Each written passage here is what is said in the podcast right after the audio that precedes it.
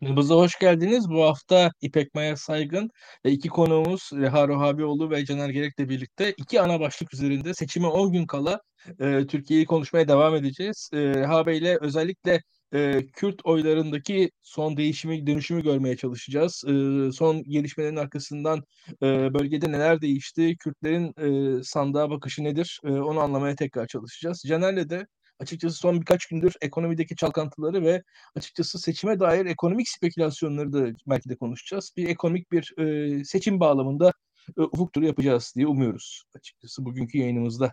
E, Maya e, yayında tabii senle ben beraber olacağız. E, sanırım sen, senin ilk sorunla başlayalım bu yayını diyorum. Ne dersin? Tamam, teşekkür ederim saniyeyi bana bıraktığın için. Seçimlere gerçekten 10 gün kaldı.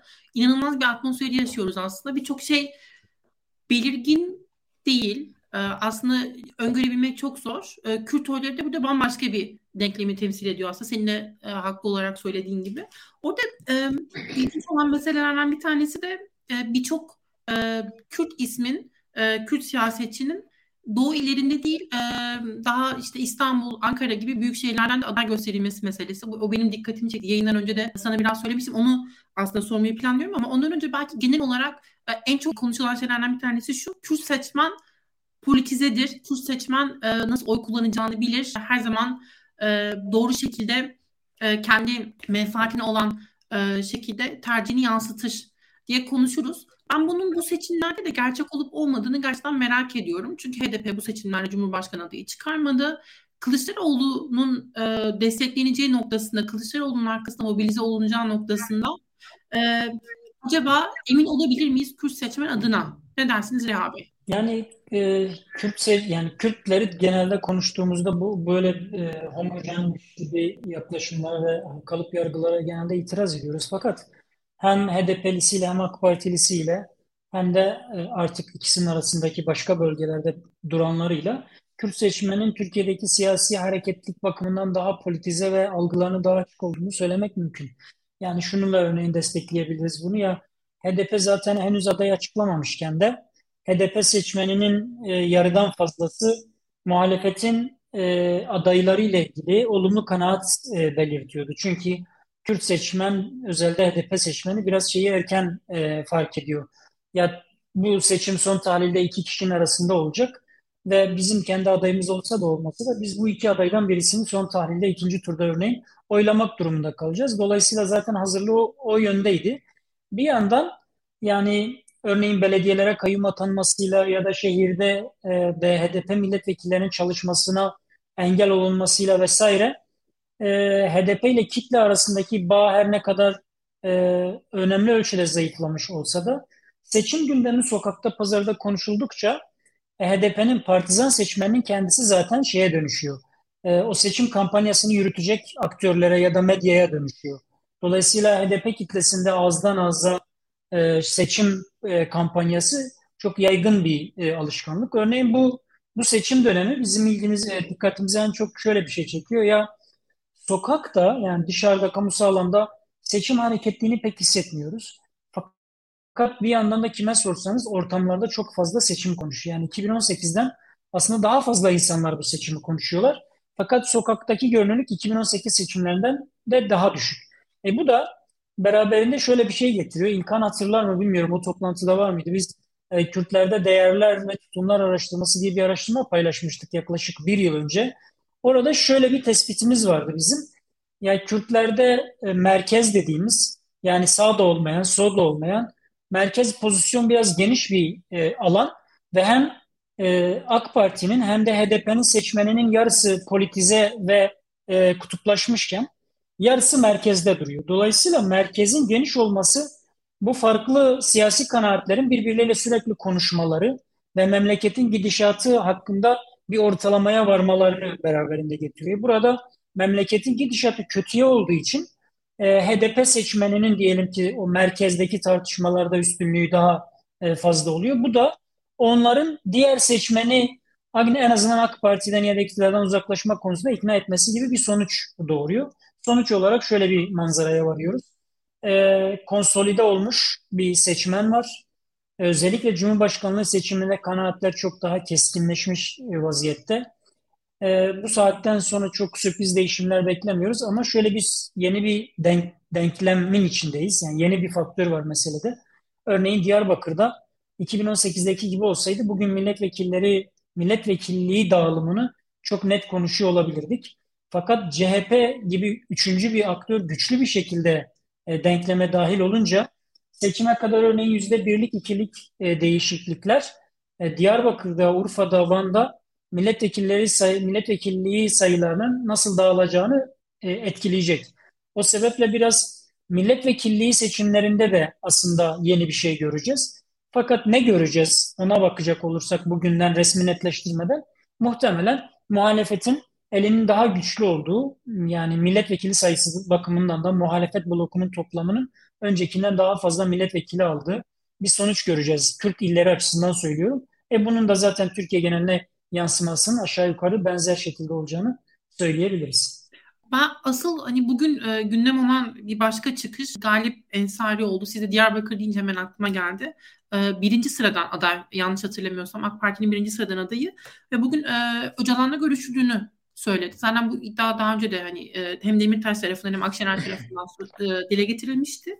Bunu nasıl okumak lazım? Kürt seçmende bir etkisi e, olur mu AK Parti lehine? Hani e, yani Kürt, Kürt seçmen de bir gece yatıp hani e, fikrin değişeceğini çok e, tahmin etmek herhalde doğru olmaz ama nasıl bir etkisi olur? Ne dersiniz onunla ilgili olarak? Yani onun e, Diyarbakır dışında bir etkisinin olmasını çok e, zayıf bir ihtimal görüyorum. Çünkü bu söylem çok muhtemelen yaygınlaşmayacaktır.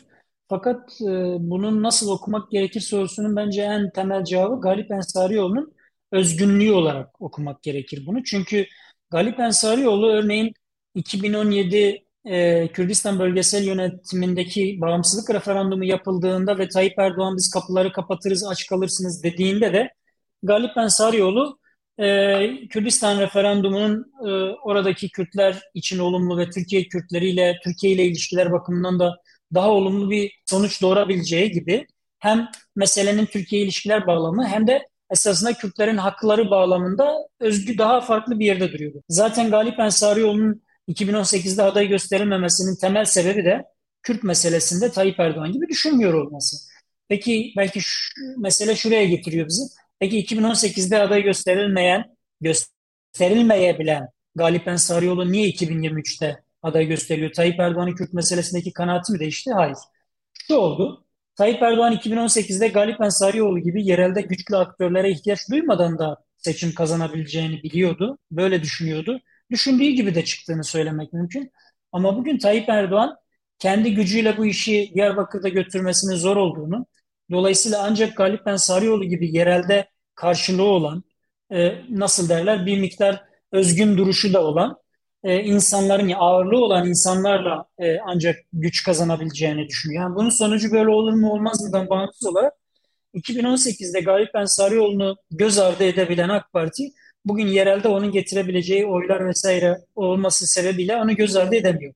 E bu da Galip Ensarioğlu'nun e, aktif siyaset sahnesine tekrar dönüşü ve bunun gibi demeçleri tekrar vermesi anlamına geliyor. Önceki siyasetlerinde de benzer e, şeyleri vardı. Fakat genel olarak söylediği çerçeve e, elbette ki örgütle sürekli görüşüldüğü ve bir e, uygunluk oluşursa bir sürecin başlayabileceği. Bu, konusu, bu konuda bu kadar katılmayacağım kendisine ama elbette ki uygun koşullar olduğunda bir süreç başlayabilir. Fakat uygun koşullar meselesi Türkiye'de şuna dönüştü. AK Parti'nin siyasi çıkarlarına dönüştü maalesef. Kürt meselesi gibi bir meselenin bu kadar e, partizanlaştırılmaması, bu kadar bir partinin politikasına angaja edilmemesi gerekiyordu ama edildi. E, o sebeple de uygun şartlardan kasıt e, diyelim ki Türkiye'deki insanların rahat edebilecekleri e, bir miktar e, huzur bulabilecekleri bir ortam mı? Yoksa AK Parti'nin siyasi olarak çıkarının mı e, e, ortaya çıkacağı? Bu ikisi birbiriyle e, çeliştikleri durumda e, AK Parti kendi çıkarını tabii ki merkeze alacak. Bugün de muhtemelen Öcalan'ın toplumla bir türlü konuşturulmuyor olmasının sebebi içerideki pazarlıklar AK Parti lehine yürümemiştir. AK Parti'nin aleyhine yürüyordur ve e, o yüzden de Öcalan'ın ne düşündüğü ta, kamuoyuna ulaştırmıyor. Ama herhalde takdir edersiniz ki Öcalan e, AK Parti lehine olabilecek bir şey söylemiş olsaydı bugüne kadar biz çoktan onun ne dediğini e, biliyor, duyuyor e, olurduk. Dolayısıyla ben Kürt meselesinin yeni dönemde en azından AK Parti için e, oyları belki geri getirecek bir faktör olmayabilir. Ancak gidecek oyları tutacak bir faktöre dönüşebilir. Çünkü Hüdapar'ın da her ne kadar Türkiye kamuoyunda böyle Hizbullah bağlantısı, aşırı muhafazakarlığı vesaire konuşulsa da Kürt mahallesinde Kürt talepleri daha az çok e, şey dikkat çekiyor ve e, Hüdapar'ın da biz e, denkleme dahil oluyoruz ve Kürtlerin de haklarını merkezde savunacağız gibi bir propagandası var. Bunlar birleştiğinde yani yerel ölçekte bazı katkılar olabilir. Örneğin Garip Ensarioğlu artı Hüdapar'ın buradaki oyları e, AK Parti'nin kaybettiği 3. milletvekilini geri getirebilir. Fakat buna aşan bir yere etki etmesi biraz zor. E, Hüdapar seçime girdiği başka yerlerde de bu kampanyaları yürütüyordur mutlaka ama hem önümüzde bir 10 gün kadar var, zaman var hem de e, bir sürü kampanya ve söyleme maruz kalıyoruz. Galip Ensarioğlu'nun sözünün 3 gün boyunca eskimeden dolaşabilmesi biraz zor geliyor açıkçası bana. Şunu soracağım. Adaylara geldik hemen. E, adaylar konusunda e, Cumhuriyet Halk Partisi'nde Kemal Kılıçdaroğlu'nun genel başkan seçildikten sonra yaptığı ilk büyük hamle belki de e, Sezgin Tanrıkulu'na milletvekili yapmasıydı. Sezgin Tanrıkulu Cumhuriyet Halk Partisi İstanbul'da üst sıralardan hep bir vekil seçildi bugüne kadar. E, 2010'ların başında 2011'den beri. Ve e, o zamandan beri CHP seçmenlerinde de bir tartışılan konuydu. Sen işte madem e, geldin CHP'ye tamam e, işte git memleketinden seçil, git memleketinden seçil, git memleketinden seçil. Sonunda memleketine gitti. Diyarbakır birinci sıra adayı Sezgin Tanrıkulu. E, buna karşın mesela konuştuğumuz bir diğer isim Fakı Baba e, Urfa'daydı. E, İyi Parti onu Ankara'ya çekti. Adaylar açısından enteresan bir şekilde.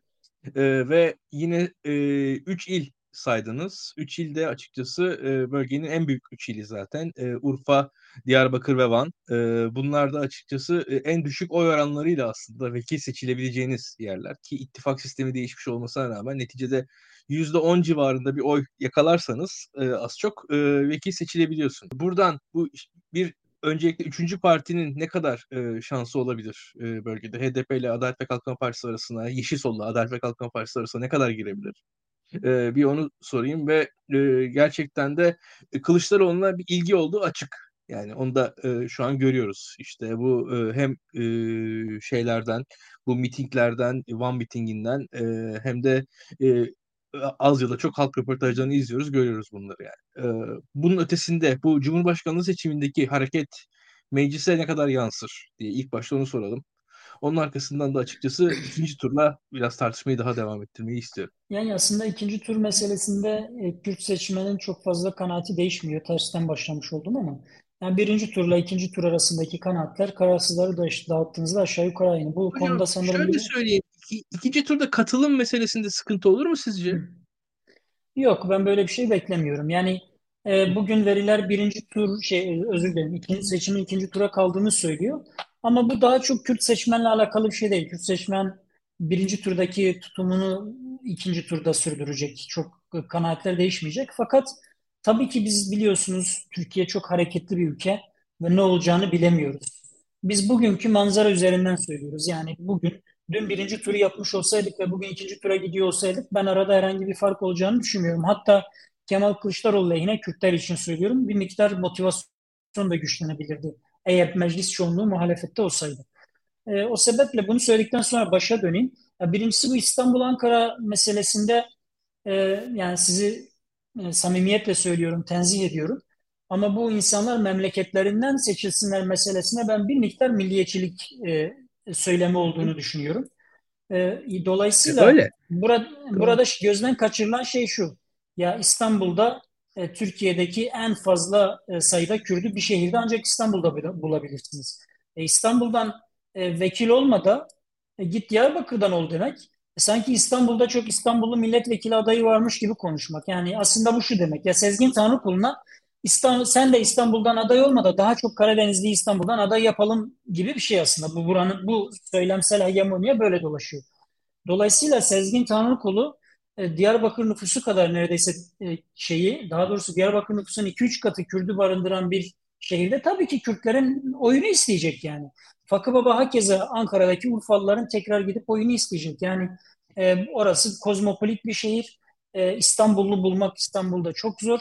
E, elbette ki her şehrin e, şeyi, her şehirden insanların orada milletvekili seçimine girme gibi meseleler var. Yani meseleyi insan hakları bağlamına çekmek istemiyorum. Fakat e, yani Londra Belediye Başkanı'nın ne bileyim şeyin e, İskoçya ile İngiltere arasındaki müzakereleri iki tane Asyalı'nın yürüteceği bir ortamda biz İstanbul'da bir Kürt niye aday oluyoru konuşuyoruz. Bir de bu meselelerin stratejik önemleri var. Sezgin Tanrıkulu'nu siz Diyarbakır'dan aday olmak üzere CHP'ye davet etseydiniz tabii ki gelmezdi. Çünkü Sezgin Tanrıkulu partili bir CHP'li değil.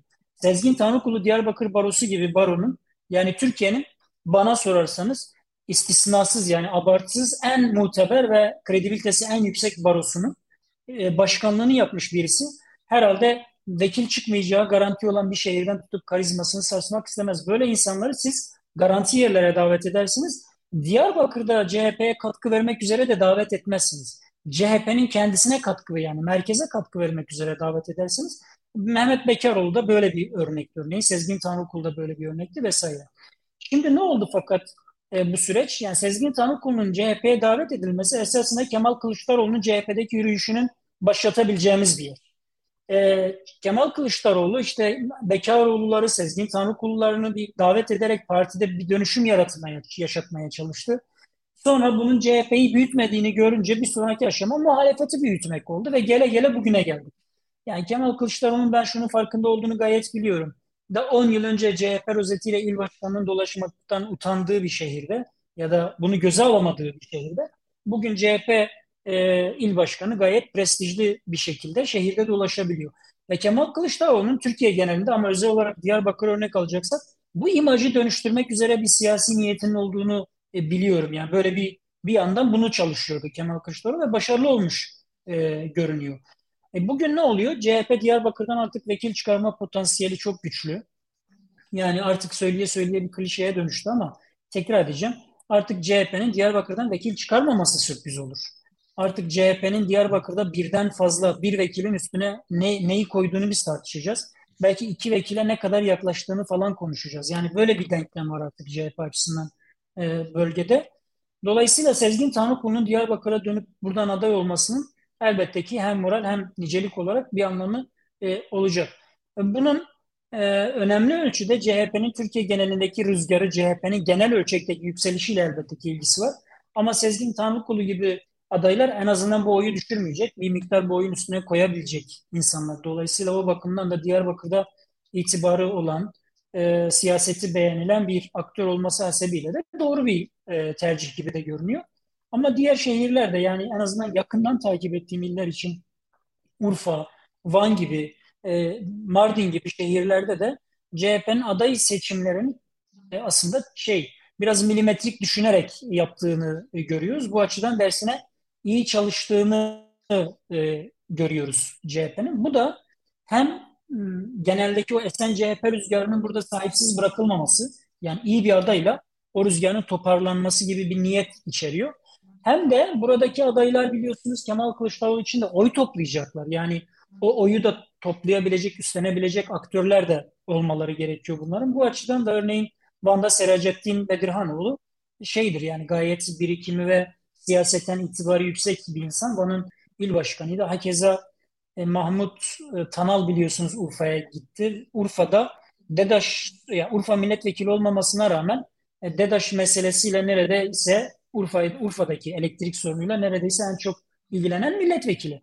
Dolayısıyla Urfa'da popülaritesi olan birisi. İkinci sıra adayı muteber e, Urfa ne, ne, nasıl derler hani şehirlerin yerlileri olur ya e, öyle bir aktör. Eski baro başkanı çok e, saygıdeğer benim de e, şey hürmet gösterdiğim bir e, insan. Yani böyle iyi isimler var. Bunlar e, bu rüzgarı yani CHP'ye olan bu moral desteği bir miktar o, oya da dönüş oya da dönüşmüş bu moral desteği tutmayı başarabilecek görünüyorlar.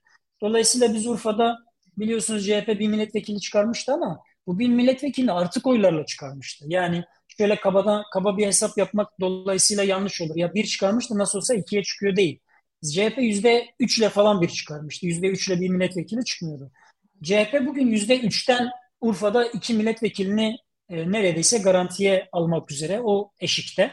Hatta bazı araştırmalarda ikiyi çıkarıyor. Bazı araştırmalarda nasıl derler 1.71, 1.80'de. Bazılarında ikinin de üstüne çıkıyor falan. Yani bu rüzgarın son düzlükte nasıl toparlanacağıyla ilgili bir şey. Fakat gördüğümüz şöyle bir şey var e, arkadaşlar. E, 2015 7 Haziran e, biliyorsunuz AK Parti'nin bölgede dip yaptığı ve HDP'nin de büyük bir sıçrama yaptığı bir seçimdi. Sonrasında HDP hep gerileye geldi. Yani 1 Kasım'da 7 Haziran'ın gerisine düştü. Bölgede 24 Haziran'da da yine bir bir Kasım bölgede geçen seçimde de 1 Kasım 2015'in altına düşmüştü. Yani Urfa dışında oyunu arttırdığı yer neredeyse yok. Fakat bugün şöyle bir manzara var. Bu 7 Haziran e, rüzgarı AK Parti için yine o kendini gösteriyor. AK Parti 7 Haziran'a doğru e, gerileyen bir trendi var. Fakat HDP açısından 7 Haziran manzarası yok. HDP oylarını koruyor büyük ölçüde. Bazı yerlerde birkaç, bir iki puan kaybediyor. Anlamlı kayıplar değil bunlar milletvekili e, dağılımı açısından. Ama o aradaki boşluğa gelip CHP yerleşiyor işte. Yani 2015'te e, 7 Haziran'da HDP'ye gitmiş, 1 Kasım'dan sonra C AK Parti'ye geri dönmüş o e, hareketli seçmen bugün kabaca CHP listelerinde e, kendini temsil ediyor diyebiliriz. Bu da bize bizi şöyle bir sonuca götürüyor. Zaten Cumhurbaşkanlığı e, anketlerinde bunu görüyoruz bölge illerinde. Ravest sanırım bir iki gün içinde bu anketi yayınlayacak da ben o oranın verisiyle konuşuyorum. E, Kılıçdaroğlu'nun e, Cumhurbaşkanlığında bugün itibariyle aldığı oy HDP'nin 7 Haziran'da bu illerde aldığı oya çok yakın. 1-2 puan altında üstünde. Dolayısıyla Kılıçdaroğlu için bir 7 Haziran rüzgarı var diyebiliriz. AK Parti için bir 7 Haziran'a doğru giden bir e, olumsuz e, senaryo var diyebiliriz. Ancak HDP ancak CHP ile birlikte toplamı 7 Haziran eden bir pozisyonda bugün. Kendisi daha çok oylarını e, konsolide ediyor. E, bu da beraberinde bazı AK Parti'den bazı milletvekillerinin CHP'ye kayması sonucu doğuracak. Hem Van'da hem Diyarbakır'da hem de Urfa'da bugün itibariyle CHP'nin çıkardığı vekiller e, AK Parti'den eksilen vekiller. Ama bu rüzgar yani son düzlükte e, yüksek bir rüzgara dönüşür. HDP'den de bir miktar oy azaltabilir. E, milletvekili geçişlerini de belki mümkün kılabilir. Çok e, güçlü senaryolar, güçlü ihtimaller olmamakla birlikte. Ama samimiyetle şunu söyleyeyim. Yani örneğin yeni bir rüzgar eserse ve Diyarbakır 8-2-2 olursa ben hiç şaşırmam. Yani oraya da çok uzak değiliz. Fakat bugünkü esas geçerli senaryo 9-1-2 gibi e, görünüyor. Bu da AK Parti'den eksilmiş görünüyor. Ama zaten HDP'den CHP'ye geçen milletvekili muhalefet havuzunda kaldığı için o çok anlamlı bir şey değil. E, fakat esas olarak AK Parti'den burada buraya geçen milletvekilleri biliyorsunuz 2 ile çarpılıyor. Yani AK Parti'den bir eksiltiyorsunuz bir de kendinize ekliyorsunuz. İki fark ortaya çıkmış oluyor diye ben böyle e, bu soruyu ne kadar toparlayabildim bilmiyorum.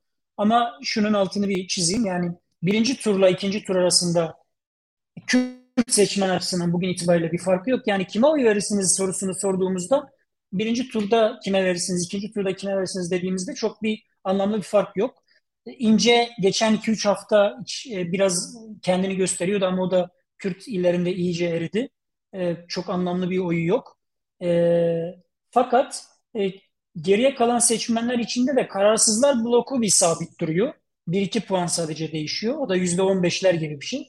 Onun dışında Erdoğan'la Kılıçdaroğlu arasında birinci turda durum neyse ikinci turda da aşağı yukarı o. Ama elbette ki uzatıyorum kusura bakmayın.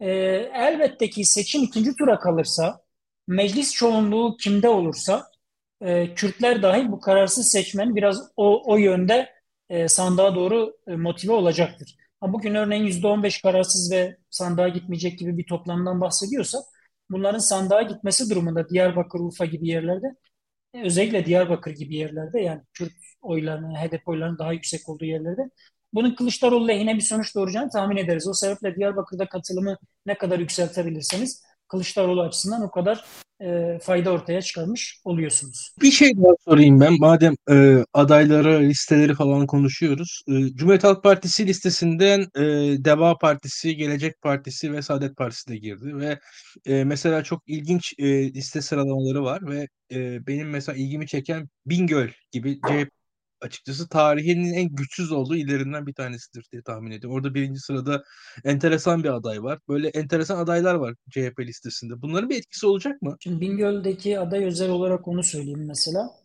Ee, Bingöl Belediye Başkan, e, Başkanı, eski Bingöl Belediye Başkanı Serdar Bey, Serdar Atalay. Esasında Saadet Partisi'nin adayı bu yani.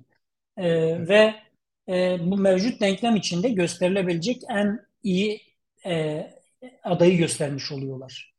Ee, örneğin o hem muhafazakar AK Parti tabanına hitap eden birisi hem zaten daha önce oradan oy almış belediye yönetmiş birisi yani o e, havzadan oy almış. Dolayısıyla oyu alırsa o o ay o alacak. Seçilebilir kadar oy alır mı? Emin değilim yani önümde Bingöl özür dilerim önümde hani bir, bir Bingöl verilerini çalışılmış şekilde bakmadım ben bir yerden. Fakat e, önceki seçim ve bölgedeki oy değişimlerine bakıyorsunuz. E, iyi bir oy alsa bile muhtemelen bu milletvekilliğine yetmeyecektir. Çünkü az önce sen hani ne kadar e, milletvekili sayısı çok olan illerde yüzde sekiz onlarla vekil çıkarılabiliyor dediysen milletvekili az olan yerlerde de tam tersi bir şey var. Yüzde yirmi alıyorsunuz ama vekil çıkaramıyorsunuz. Yani HDP'nin diyelim ki 35 aldığı, AK Parti'nin de e, işte 25 aldığı bir yerde sizin 12-13'ünüz işe yaramayabilir. 12'niz örneğin işe yaramayabilir. O sebeple 15 e, puan aldığınız halde vekillik çıkaramayabilirsiniz. Ama burada dengeyi HDP lehine değiştirme ihtimali olabilir tabii ki. E, Bingöl'de Hı. örneğin 2-1 AK Parti üstünlüğü, 2-1 HDP üstünlüğüne de dönüşebilir. Bitlis'te yine İyi Parti adına giren Gaydalı güçlü bir isim. Biraz HDP'den de oy alma potansiyeli güçlü yani kendi havzası bakımından. O sebeple e, bir bir birle e, HDP lehine yine 2-1 ihtimalleri konuşuluyor. HDP lehine 2-1 daha güçlü bir senaryo. Ama 1-1-1 de hiç e, yatsınmayacak bir senaryo orada. Dolayısıyla total olarak şunu görüyoruz orada. E, CHP'den eksilen, e, özür dilerim, AK Parti'den eksilen, CHP'ye giden, dolayısıyla milletvekili e, ne dönüşmese bile e, muhalefete milletvekili olarak olumlu etkiden yani işte HDP'ye örneğin vekil kazandıran bir manzarayla e, karşı karşıyayız. E, Urfa özelinde de belki şunu söylemek mümkün. Ya Urfa'da aday listeleri kimin e, gösterildiği vesaire önemli göstergeler bunlar ve AK Parti'nin listesi pek beğenilmedi. E, bu sebeple de örneğin seçilebilir yerden e, Arap aday e, riskli e, yine MHP'deki e, Arap milletvekili o bölgenin ve Türkiye Urfa Araplarının meclisteki tek temsilcisi olmak gibi bir e, şey, bir hevesi ve şey var. E, nasıl derler? Motivasyonu var. E, dolayısıyla MHP ile AK Parti arasındaki rekabet Urfa'da AK Parti'nin 7. vekilini AK Parti'ye kaybettirerek MHP'ye iki vekil de getirmeyecek bir sonuç doğurabilir. Bu da ya HDP'ye ya CHP'ye yarayacak gibi bir durum var. Bölgeye baktığımızda durum muhalefet açısından iyi görünüyor. Ama bütün bu söylediklerimi işte bugün 4 Mayıs'tayız. Yaklaşık 30 Nisan'daki görebildiğim anket, saha hareketlilikleri vesaireye dayanarak e, söylüyorum. Önümüzdeki bir hafta bir şey değişir. Seçimden e, sonraki e, bir günde bu konuştuğumuz videodaki öngörüler anlamsızlaşmış da olabilirler. Beklemiyorum böyle güçlü bir sürpriz ama yine de hani bunların yaklaşık 3-5 gün öncenin verileri olduğunu kayda düşmekte önemli. Ya ben şunu e, ekleyeyim. Ben de altta bir iki soruyu ben de görüyorum. Öyle gözüme çarpmışken evet. AK Parti'nin kaybettiği oyların nereye gittiğini aslında söyledim kabaca. Daha çok CHP'ye gidiyor. Biraz da kararsıza gidiyor. Ama adaylar belli, açıklandığında örneğin bazıları geri döndüler. Mesela Batman'da e, Hüdapar'ın iki yapma motivasyonu çok yüksek. AK Parti'nin ikinci sırası Hüdapar. Ve e, şey e, Hüdapar eğer orada yüklenir e, iki yaparsa e, bu e, AK Parti her yerde gerilerken orada ekstra güçlendiği gibi bir anlama gelebilir. E, orada da şöyle bir şey görüyoruz. Hem Diyarbakır için de bunu söylemem mümkün. Van için de böyle. Hem AK Parti'de e, Diyarbakır için söylüyorum. Bunu Van için de ya şöyle AK Parti'de ve HDP'de kabaca listeler açıklandıktan sonra bir miktar artış gördük. Esas sebep şu, küçük partiler anlamsızlaştılar. Mesela yeniden refaha verilecek oyların anlamsızlaşması, e, Deva Gelecek gibi partilerin CHP'de listeye girmesi, CHP asla oy vermeyecek e, ama kararsız AK Partilileri e, şeysiz bıraktı adressiz bıraktı ve geri dönmek zorunda kaldılar. Yine yeniden Refah gibi partiler küçüldüler. HDP'nin bir miktar seçmeni konsolide oldu, geri döndü. Yani son bugün ve bir ay öncesini kıyasladığımızda partiler seçmenlerini bir miktar konsolide etmiş de görünüyorlar. CHP bugün aldığı e, oyların birazını AK Parti'den, birazını yeni seçmenden ve 2018'de sandığa gitmemiş seçmenden alıyor. Elbette ki HDP için yol anlamlı bir kayıp olmasa bile CHP için çok anlamlı bir kazanç olan bir oy geçişi de var. Yani şunu söylemeye çalışıyorum. Diyelim ki HDP'de Diyarbakır'da HDP'den AK Parti'ye şey CHP'ye yüzde dört gitmiş olsun ya da yüzde beş gitmiş olsun. Bu üç puan demek. Direkt üç puan demek. CHP'nin iki puanının beş puana çıkması demek. Ee, AK Parti'den de yaklaşık yüzde dokuz on geliyor. O da yaklaşık iki buçuk üç puan ediyor. Yani aslında CHP 3 katına çıkıyor dediğimizin zaten yani 6-7 puanı buralardan geliyor. HDP için çok anlamlı bir kayıp olmayabilir. Yani 67'den 65'e düşmek örneğin çok anlamlı bir kayıp değil ama o 2 puan CHP için çok önemli bir şey. Yeni seçmende potansiyel HDP seçmeni olabilecek ama e, CHP'ye oy veren hatır sayılır bir seçmen de var. İşte şu biraz merak konusu olacak son günlerde. CHP lehine esen bu rüzgar daha çok Kılıçdaroğlu lehine esiyor aslında. Ama Kılıçdaroğlu lehine esen bu rüzgarın ve CHP'nin bütün bu çalışmalarının e, bir vekili diyelim ki Diyarbakır'da garantilemişken bu rüzgar alır da bir buçuğa doğru gider mi? İkiye e, vurur mu? Belki bunlar esas merak konusu. Yani ben o açıdan hakikaten Diyarbakır'ın sonuçlarını ben de çok merak ediyorum. Burada yaşadığım ve her ay bir iki tane araştırmasını gördüğüm halde. E, çünkü ölçemediğiniz çok fazla faktör var biliyorsunuz o faktörlerin nasıl çalışacağını ancak seçim gecesi yorumlayabiliyoruz. Ee, ben açıkçası şu an vaktimiz de biraz kısıtlı. Son soruyu Maya sormadan önce küçük yorum da ben ekleyeyim isterseniz. Ee, yani MHP'nin adayları iyi midir diye çok kişiden yorum duyuyorum ben açıkçası. Urfa için de siz söylediniz. Ee, enteresan yani bu, bu seçimde tek tek belki MHP kendi standlarında iyi adaylar gösterdi gibi geliyor bana. Bakalım göreceğiz onu. Yani ne olur ne biter bilmiyorum ama ülkücü camia içerisinden o tarz haberleri hep duydum. Ee, bunu da ekleyeyim burada. Ee, Urfa için bile e, dediğiniz şey geçerliyse herhalde muhtemelen bana onu söyleyenler genelde haklılarmış gibi bir hissiyatım var. Ee, bunu da not olarak burada belirtmiş olayım. Ben e, son soru hakkını o zaman şöyle kullanayım. Ahmet Şık'ın çıkışı üzerine kullanayım. Ahmet Şık'ın yayılan videosu üzerine kullanayım. Ahmet Şık'ın videosu CHP ya da Kılıçdaroğlu'na mal edildi mi hiç? Yani tırnak içinde bir beyaz Türk agresyonu olarak görüldü ve CHP ile ilişkilendirildi mi? Ne dersiniz? Yani bunu tabii konuda tamamen subjektif olacak şeyim, kanaatim. Yani böyle bir bağlam görmedim ama zaten tiple HDP arasında ilişkilerin gergin olduğunu hepimiz biliyoruz. Yani öyle e, Selahattin Demirtaş'ı ziyaret etmek, Selahattin Demirtaş'ın oradan mesaj göndermesi falan bunlar bu gerilimin üstünü örtebilen şeyler değil. Biz Türkiye'de e, HDP'nin e, yaklaşık 4 ila 7 vekilinin e, tip e, ve HDP rekabeti sebebiyle e, kaybedilebileceğini bunu herkes aslında biliyor. Fakat Burada tercihler meselesi. E, şimdi işler bu kadar gerilmiş HDP kitlesinden ve genel olarak Kürtlerden e, tipe moral destek geri çekilmişken böyle bir videonun ortaya çıkmış olması elbette ki çok daha sarsıcı ve kırıcı e, oldu ve muhtemelen tiple araya e, onarılması zor bir şey, bir yara girmiş oldu. E, elbette ki yani o videonun içeriğiyle ilgili nasıl derler tevhile gerek duymuyorum. Çünkü son derece yanlış bir şey. E, fakat bunlar siyasi aktörlerin artık kendi ilişkilerini nasıl tamir edecekleri meselesi daha çok. Çünkü Ahmet Şık daha önce Diyarbakır'ın gündemiydi.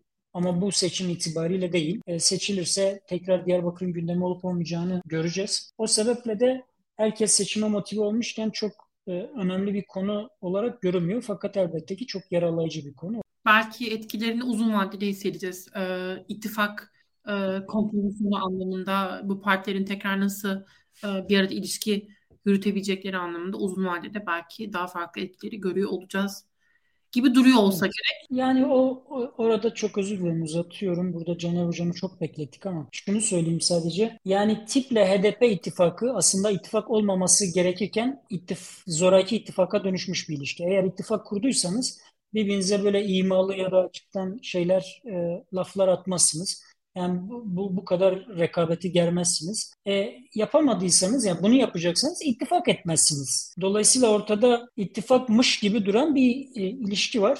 Bunun herkes böyle olduğunu da biliyor. E, fakat yani tercihlere saygı duymak lazım. Yani ben küçük partilerin yani oyu az olan partilerin kendilerini ölçmek için hiç uygun bir seçimde olmadığımızı düşünüyorum.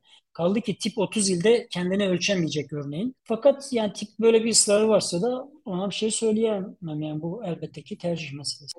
Belki ittifak olmadan deneyebilirlerdi bu şansı ama böyle de olmamış oldu. Ee, diyelim o zaman sizi uğurlayalım. Çok teşekkürler değerli yorumlarınız için. Görüşmek üzere tekrar en yakın Kolay zamanda. gelsin size iyi yayınlar arkadaşlar. Kaldık baş başa. Biz de kaldık. tamam diyordum yani. Kendi aramızda Evet. biraz. Caner hoş geldin ee, tekrar. Açıkçası e, bugün enteresan bir format deniyoruz. E, iki ana başlıkla e, konu ve iki konukla programımızı böldük. Bakalım izleyicilerimiz nasıl beğenecekler mi? E, şu anda da yayınımızı beğenip Caner erken gelip her şeyi mahvetti. Efendim? Mı diyorum? Bu dalga geçmiyor. Ve de Caner Evet. sağ olsun e, erkenden geldi. E, o kadar nazik, o kadar var. Yo, yo, yo. Caner sonuçta yayınımızı Caner bizi severek izleyen bir izleyicimiz aynı zamanda. Hem katılımcımız olduğu kadar. Caner yayını en ön sıradan izlemiş oldu. Öyle söyleyeyim. Ee, gayet sağ olsun bize ilgisini, alakasını, sevgisini göstermiş oldu. Reha Bey de e, bize Daktilo'ya çok fazla katkı sunmuş bir yorumcu zaten. Ee, şu an muhtemelen dördüncü, beşinci konukluğudur onun da. Ee, seçimler, belki seçim gecesi de Reha Bey'i konuk alırız Daktilo'ya. Ee, öyle tahmin ediyorum. Ee, Diyarbakır'da bölgedeki durumu ondan e, almak şansımız olacağını umuyorum açıkçası. Ve e, seçim sonrasında da beraber analizleri yapacağız. Ee, bugün Nezih yanımızda değil ama Nezih de tabii seçim gecesinde ve sonrasında Daktilo'da yorumlarını sürdürecek. Öncesinde de sürdürecek. Ee, Caner'le e, biraz ekonomi konuşmak istiyoruz. Ee, Caner e, hocam şöyle söyleyeyim.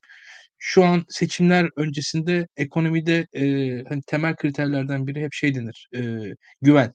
E, ve bir alışverişin oluşması için de bir güven oluşması gerekir ve fiyat seviyesinin belli olması gerekir. Biz şu anda enteresan bir şekilde fiyat seviyelerinin biraz e, şaibeli olduğu, galip olduğu bir dönemden geçiyoruz. E, çok enteresan bir süreç yaşanıyor.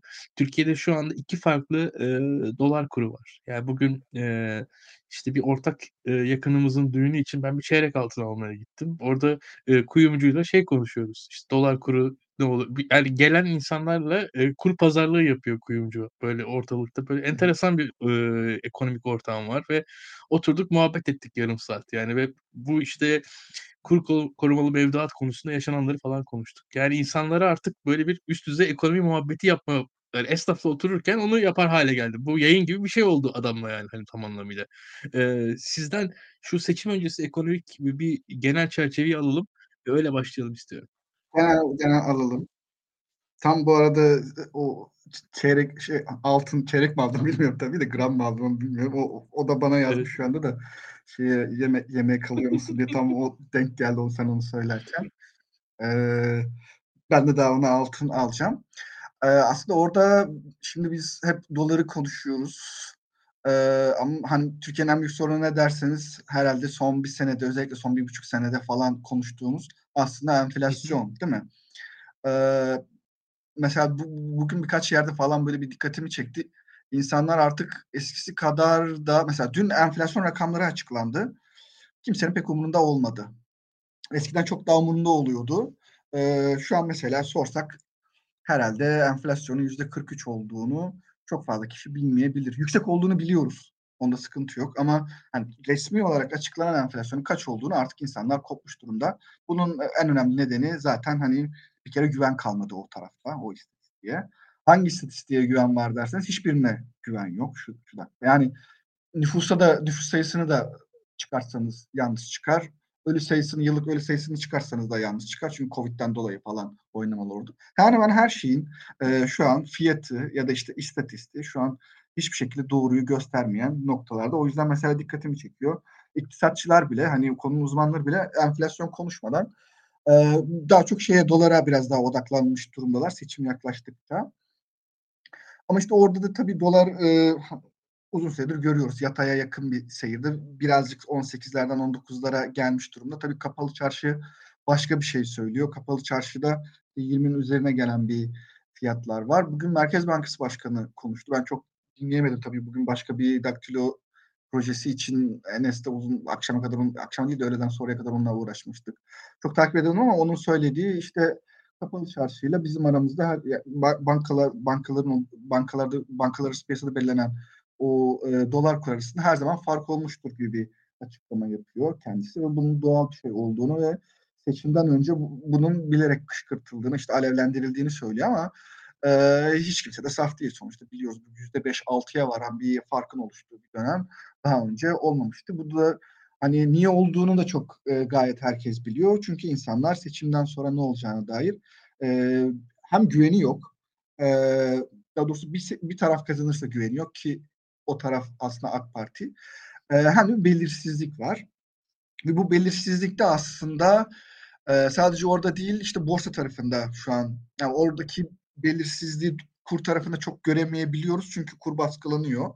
Orada göremiyoruz ama borsa tarafında bir belirsizliği görebiliyoruz. Yani oradaki fiyatlamalara baktığımızda e, işte son bakayım 3 aya bakayım mesela ne olmuş borsada durum.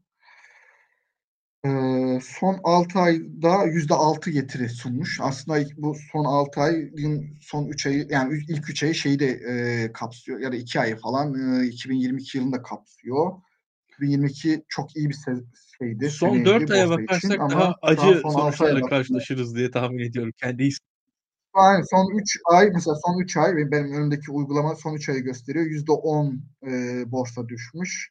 E, son bir ay yine yüzde on, e, haftalıkta da yüzde altı düşmüş şeklinde gösteriyor. Zirvesine bakarsak e, 5700'den kaça kadar düşmüş? İşte bunu bugün değil de dün düştü herhalde galiba. 4200'lere kadar düştü. Yani kabaca bu %25, %26'lara denk geliyor ki bu ana kağıtlar denen o XU30, X100 kağıtlarını çıkarttığımızdaki o yan tahta denen, yan hisseler denen hisselerde yüzde 40-50'lere kadar varan bir yılbaşından bu yana bir düşüş var. Çok sert bir düşüş. Ee, bu beklenen bir şey miydi?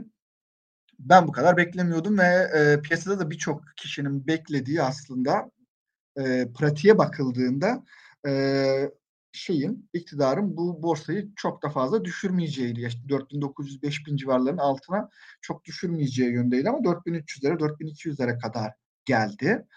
Ee, işte düşürmemesini yani düşürmeyeceğini bekliyorduk ve bunu hatta ben bültenlerde böyle de yazıyordum. Çünkü oralara geldiğinde alım geliyordu. Yani ve bu alımın nereden geldiğini görebiliyorduk. O alım işte ziraat yatırım üzerinden geliyordu ve ziraat yatırım üzerinden gelen alımları da işte iktidar tarafından gelen e, şeyler olduğunu biliyorduk. İşte Türk Varlık Fonu devreye giriyordu. E, o sayede oluyordu mesela. Türk Varlık Fonu işte 4900-5000 civarlarında e, borsaya müdahale edip oralardan alımlarla tekrardan 5100'lere 200'lere falan çıkartıyordu. Ve oradaki o hareketlere baktığımızda mantığı da vardı bir mantığı. O, o mantıkta işte insanlar e, enflasyonun yüksek olduğu yerde KKM'den para kazanamayınca borsaya gelmişlerdi e, borsada para kazanmak istiyorlardı.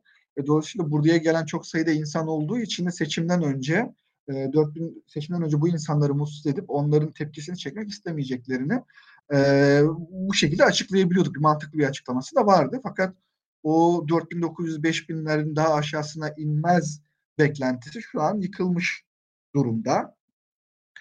Burada işte hani niye yıkıldı? Bir kere şu, şundan olmuş olabilir. Ee, bunlar hani şey olarak Türk Varlık Fonu üzerinden bir, bir miktar alımlar yaptılar ama yetmemiş olabilir. Yani bekledik ya bunun için ayırdıkları bir bütçe vardır mutlaka bir e, miktar vardır. O yetmemiş olabilir ki yani burada deprem de e, muhtemelen etkilemiştir. Çünkü depremden sonra e, özellikle buraya çok önem de verdiler. Yani işte BES fonlarında daha fazla hisse senedi olsun e, deyip BES fonlarının minimum hisse senedi tutma oranını arttırdılar mesela.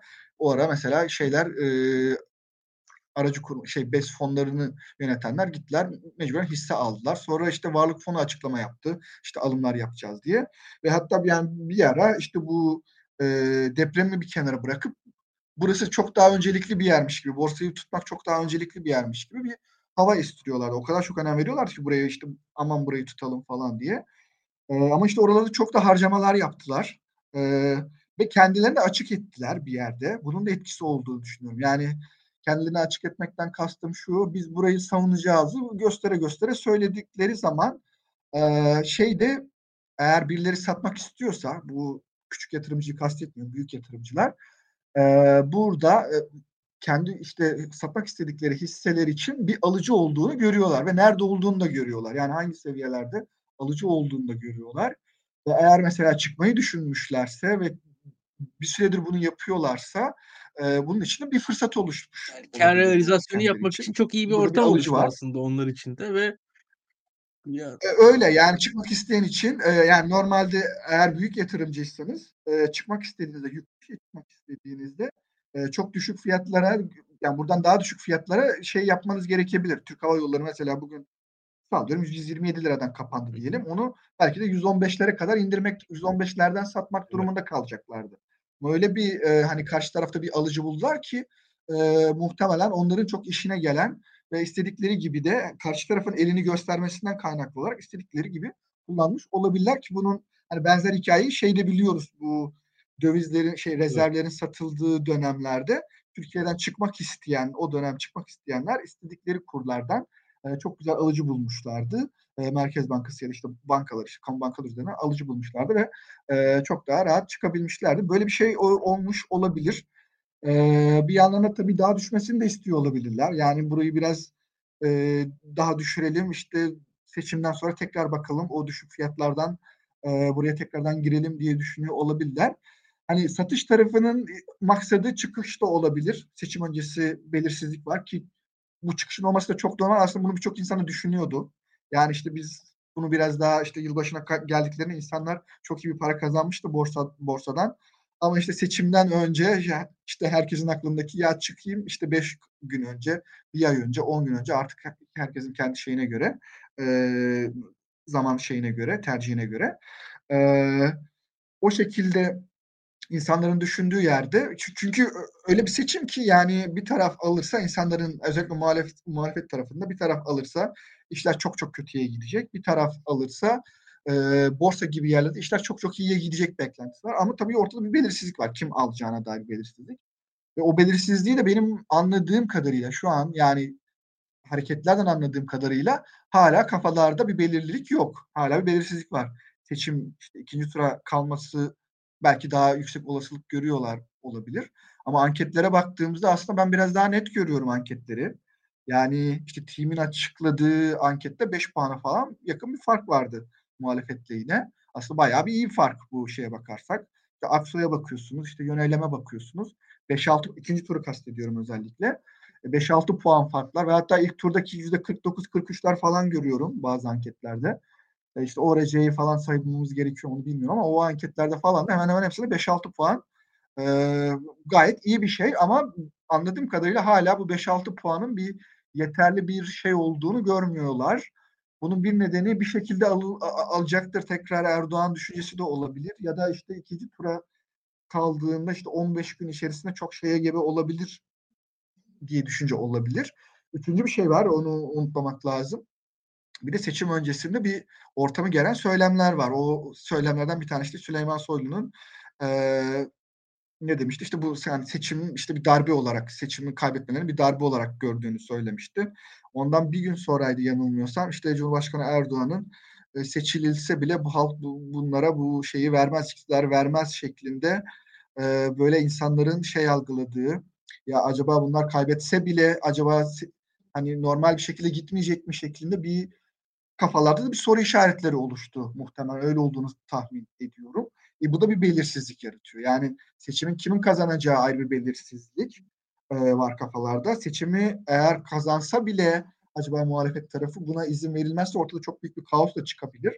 Ve o kaos ortası, ortamında yani borsada yani borsayı biliyoruz en sevmediği şeylerden bir tanesi belirsizliktir. Çok daha büyük bir belirsizlik ortaya çıktığında e, fiyatlara hiç bakmadan çok daha sert bir şekilde e, satabilirler de yani öyle bir belirsizlik durumunda. Böyle bir şey olur demiyorum. E, ama böyle bir şey olduğu takdirde veya böyle bir şeyi olabileceğini düşünüyorlarsa o, orada çok daha sert satışlar da gelebilir. Çünkü borsada e, okey şirketleri değerleme yaparsınız ve ucuz bulabilirsiniz. Fakat bir satış dalgası geldiği zaman o satış dalgalarında öyle çıkışlar olur ki bazen hiç fiyata bakmazlar. Yani şirketin bazen bakıyorsun bulundurduğu keşten daha düşük fiyata şirketler satılıyor bazen. Yani sadece şirketin kasasındaki paraya baksan çok daha fazla etmesi yani sırf o e, keşten daha düşük firma değerleri oluşabiliyor bazen. Dolayısıyla siz böyle bir hani psikolojinin olabildiği yerde, satışların çok sertleşebileceği yerlerde insanlar muhtemelen e, çekiniyor da olabilir. Bu da satışları şey yapıyor olabilir, getiriyor olabilir. Bunun satışların niyetini hani çok hani bu olasılıklar var ama burada bir şey daha var. alış tarafında çok fazla bir hareketlilik yok. Orayı çok daha net biliyoruz. Yani insanlar seçim seçim işte 10 gün kalasıya ya da 15 gün kalasıya borsaya girip bir hisse senedi almıyorlar. Yani öyle bir alış tarafında bir şeyi göremiyorsunuz. En fazla işte ziraat yatırımı bir devreye giriyor.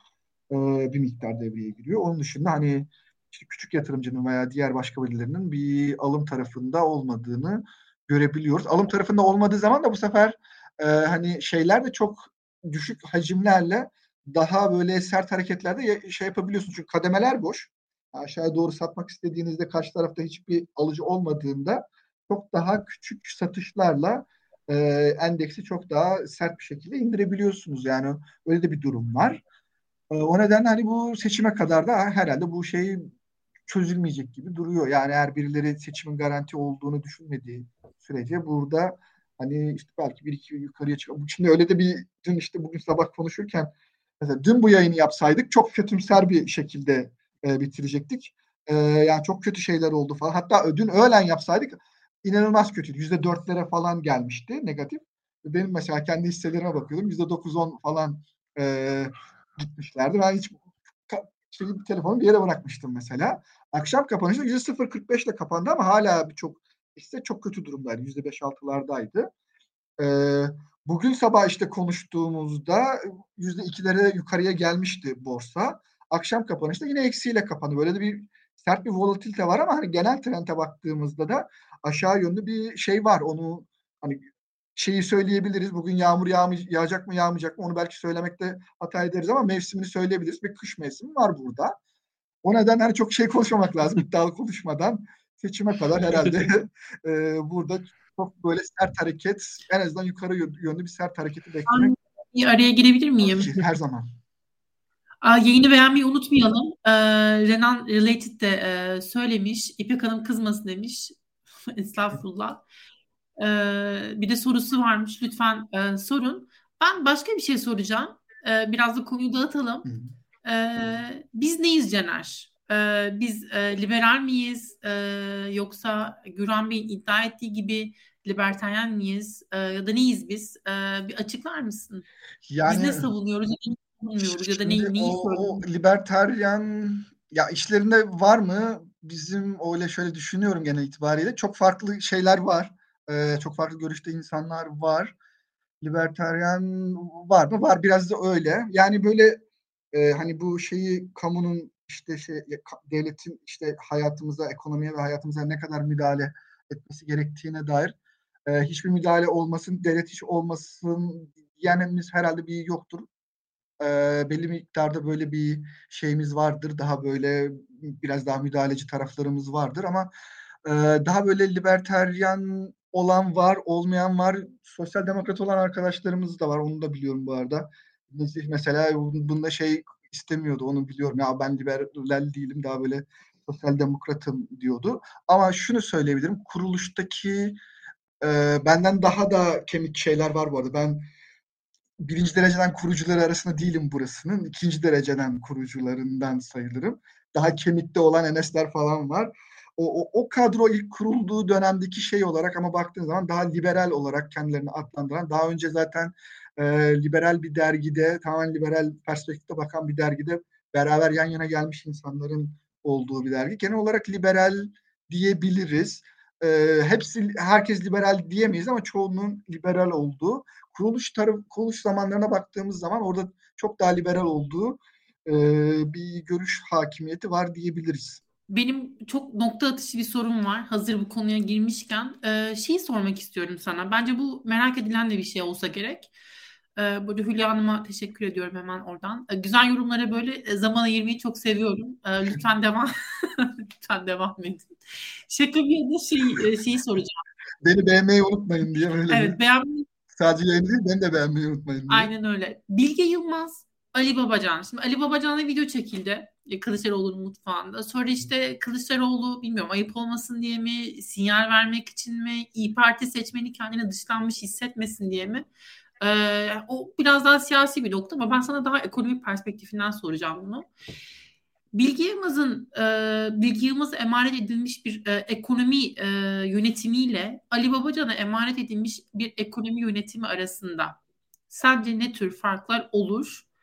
benim için, işte Gürhan Bey için, sıradan vatandaş için yani bizim için biz ne yapacağız? Daha mı fakirleşeceğiz anlamında mesela? Daha mı tırnak içinde neoliberal olur? Ya da dünyadaki trendleri e, düşününce ve Türkiye'nin içinde bulunduğu krizin hani derinliğini düşününce çok da fark eden politikalar görmüyor mu oluruz diye sorayım. Hatta sonrasında da şeyi de soracağım. Bunlar arasında tür çatışmalar olur. Onu da e, hani senaryo olarak konuşalım istiyorum. Bu bu arada hani ben Ali Babacan o şeyi izlediğimde Ali Babacan galiba dedim. E, o mutfaktan yapılan yayında. Ama şu an sanki biraz daha Ali Babacan'dan ziyade kulislerde duyduğum bizim işte gruplara gelen şeylerde sanki Bilge Yılmaz Hazine tarafına gelecek diye ismi daha fazla dolaşmaya başladı. Ama tabii o zaman Ali Babacan yayını niye çekildi falan diye düşünüyoruz. Orada bir acaba Cumhurbaşkanı yardımcısı olarak ekonomideki o işte bakanlıklar ayrılacak, o hazine ve maliyeler falan. Onların tepe noktasındaki isim, dümendeki en işte en dümendeki isim Ali Babacan olacak.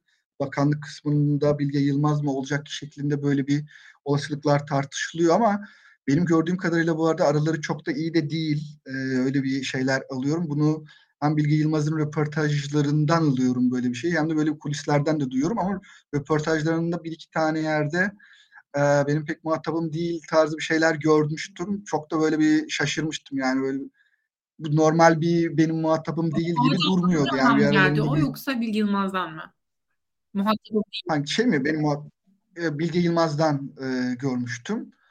E, hani şey olarak baktığımızda bu kulisleri falan bir tarafa bıraktım. Bu arada hani Bilge Yılmaz'ın bir yandan da Meral Akşener'in işte birkaç gün önce bir hafta on gün önce bir hafta falan on gün önce e, şeye mitingde çıkartıp işte bizim yeni ekonomiden sorumlu işte ya da hazine demedi galiba ekonomiden sorumlu kişi olarak Bilge Yılmaz'ı tanıtması. Bugün işte bakıyorum e, o şeyden videodan sonra hala geldiğimizde şunları şunları yapacağız şeklinde e, söylemleri var. Sanırım galiba hani Ali Babacan'a verilmiş bir şey yok. Sanki Bilge Yılmaz da bir bakanlığa e, oturacak gibi ki zaten vekilde olmadığını da düşündüğümüzde mesela Ümit Özdağ'la vekil adayı oldu. E, ona da bir bakanlık düşünüldüğü tartışılıyordu. Mesela e, vekil adayı oldu fakat kendisi olmadı. Herhalde bir, bir, bir yol bulunacak ama bilmiyorum o Bilge Yılmaz işte Ali Babacan altında çalışması bana çok mantıklı gelmiyor. Ego savaşları falan olması da çok muhtemel geliyor. Bunları bir kenara bırakırsak e, ya şimdi o kadar böyle Türkiye ekonomisinde o kadar büyük fahiş hatalar yapıldı ki o kadar dünyadan kopuk işte bu ortodoks denilen dünyada uygulanan politikaların o kadar uzaklaşmış bir Türkiye var ki e, burada hani Ali Babacan da gelse işte Bilge Yılmaz da gelse yapılacak bir dönülecek e, ekonomi politikalar olarak ben çok büyük farklılıklar olacağını zannetmiyorum. Bir kere normal ortodoks politikalara dönme açısından ikisi de ortodoks politikalara e, dönecek ve işte yani Merkez Bankası politikalarında falan çok büyük bir farklılıklar olacağını zannetmiyorum. Farklılıkları birinin akademisyen olması ve devlet tecrübesinin olmaması bir eksiklik olarak düşünülebilir. Bilgi Yılmaz mesela akademisyen devlet tecrübesi olmayan birisi. Ali Babacan işte daha devlet tecrübesi olan ve ekibi devlet tecrübesine oldukça vakıf olan bir ekip. İşte İbrahim Çanakçılar var. Daha önce hazinede hatta kendisini yetiştiren kişi olarak kabul ediliyor. Öyle söylemler duyuyorum. Çok tecrübeli bir ekip. E, ama tabii hani bu akademisyenler şimdi ben, ben bugün Enes'le de konuş, onu konuşuyorduk. Akademisyenlerin genelde siyasete girdikten sonra çok da başarısız olduğunu çok örneklerini. Hele de kendi alanlarında Tansu Çiller e, özellikle aklımıza geliyor. İşte Ahmet Davutoğlu'nun işte uzmanlık alanındaki işte başarısı ortada falan. O, ondan dolayı böyle bir e, şey var bir akademisyen olmasından dolayı ve devlet tecrübesi yani oradaki o bürokrasiyi tecrübesinin olmamasından kaynaklı olarak bir şey olur mu bilmiyorum ama e, ekibim de hazır diyor ve ekibini açıklamıyor e, bu, bu zamana kadar. İşte mitingden bu cumartesi günkü mitingden sonra hani kadroda açıklandığında belki o ekip de ortaya çıkabilir. E, ekibini açıklamıyordu çünkü hani bu ekibi açıkladığım zaman üzerine giderler falan şeklinde bir açıklaması vardı. E, daha böyle işler biraz daha netleşince ekibini açıklamak istiyordu. Ama ben hani politika olarak çok büyük bir farklılıklar e, gideceklerini zannetmiyorum. Çünkü öyle bir ekonomideyiz ki biz yani çok daha temel noktalarda şu an biz aslında e, AK Parti ve diğer muhalif tarafın ayrıştığını çok temel yani en basitinden faiz politikası. Yani en basitten diyorum ama inanılmaz derecede bizi ne kadar etkilediğini görüyoruz. En basitten faiz politikasında anlaşamadığımız bu noktada e, hani Ali Babacan'la şeyin Bilge Yılmaz'ın farkı arasında aslında gittikçe o şey farklılıklar kayboluyor. Yani biz mesela şöyle düşünebiliriz.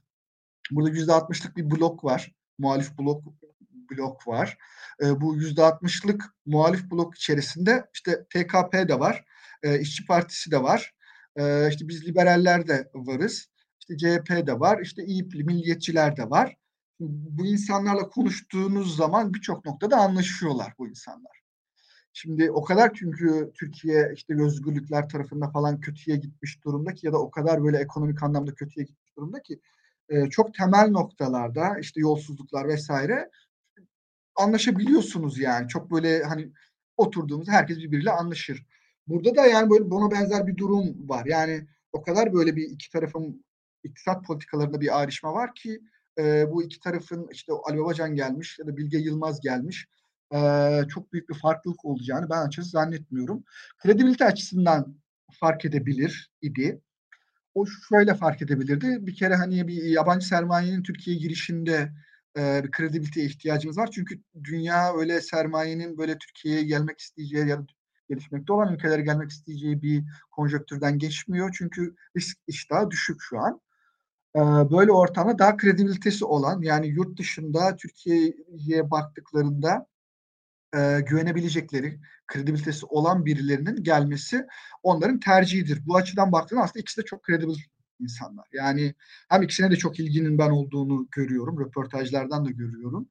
Ee, hem de zaten hani Ali Babacan'ı çok daha eski tanıdığım için ona biraz daha vakıfım. Ali Babacan'ın da hem de bir eskiden bir piyasa dostu bir ekonomi politikaları uygulamasından kaynaklı olarak yurt dışındaki bir şey var, e, kredibilitesi var.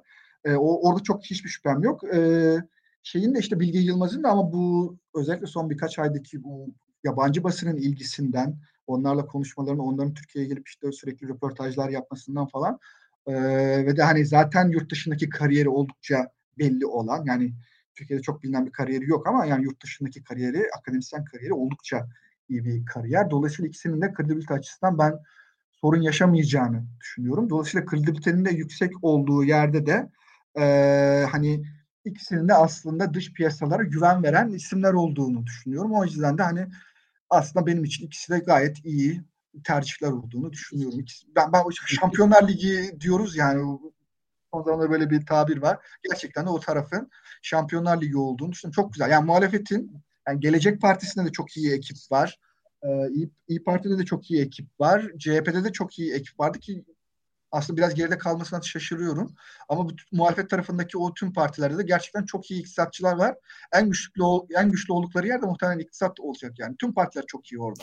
E, dengenin kendisi de çok iyi olabiliyor bazen. Benim de dilediğim o açıkçası. Hani e, umarım bütün Neyi kaçırdım? E, dengenin kendisi de e, bazen çok ha, iyi olabiliyor. Hı. Umarım hani bu aktörler birbiriyle e, güzel tartışmalar yürütürler. O ego savaşları daha işte kalır. Biz hani çok bilmeyiz umarım.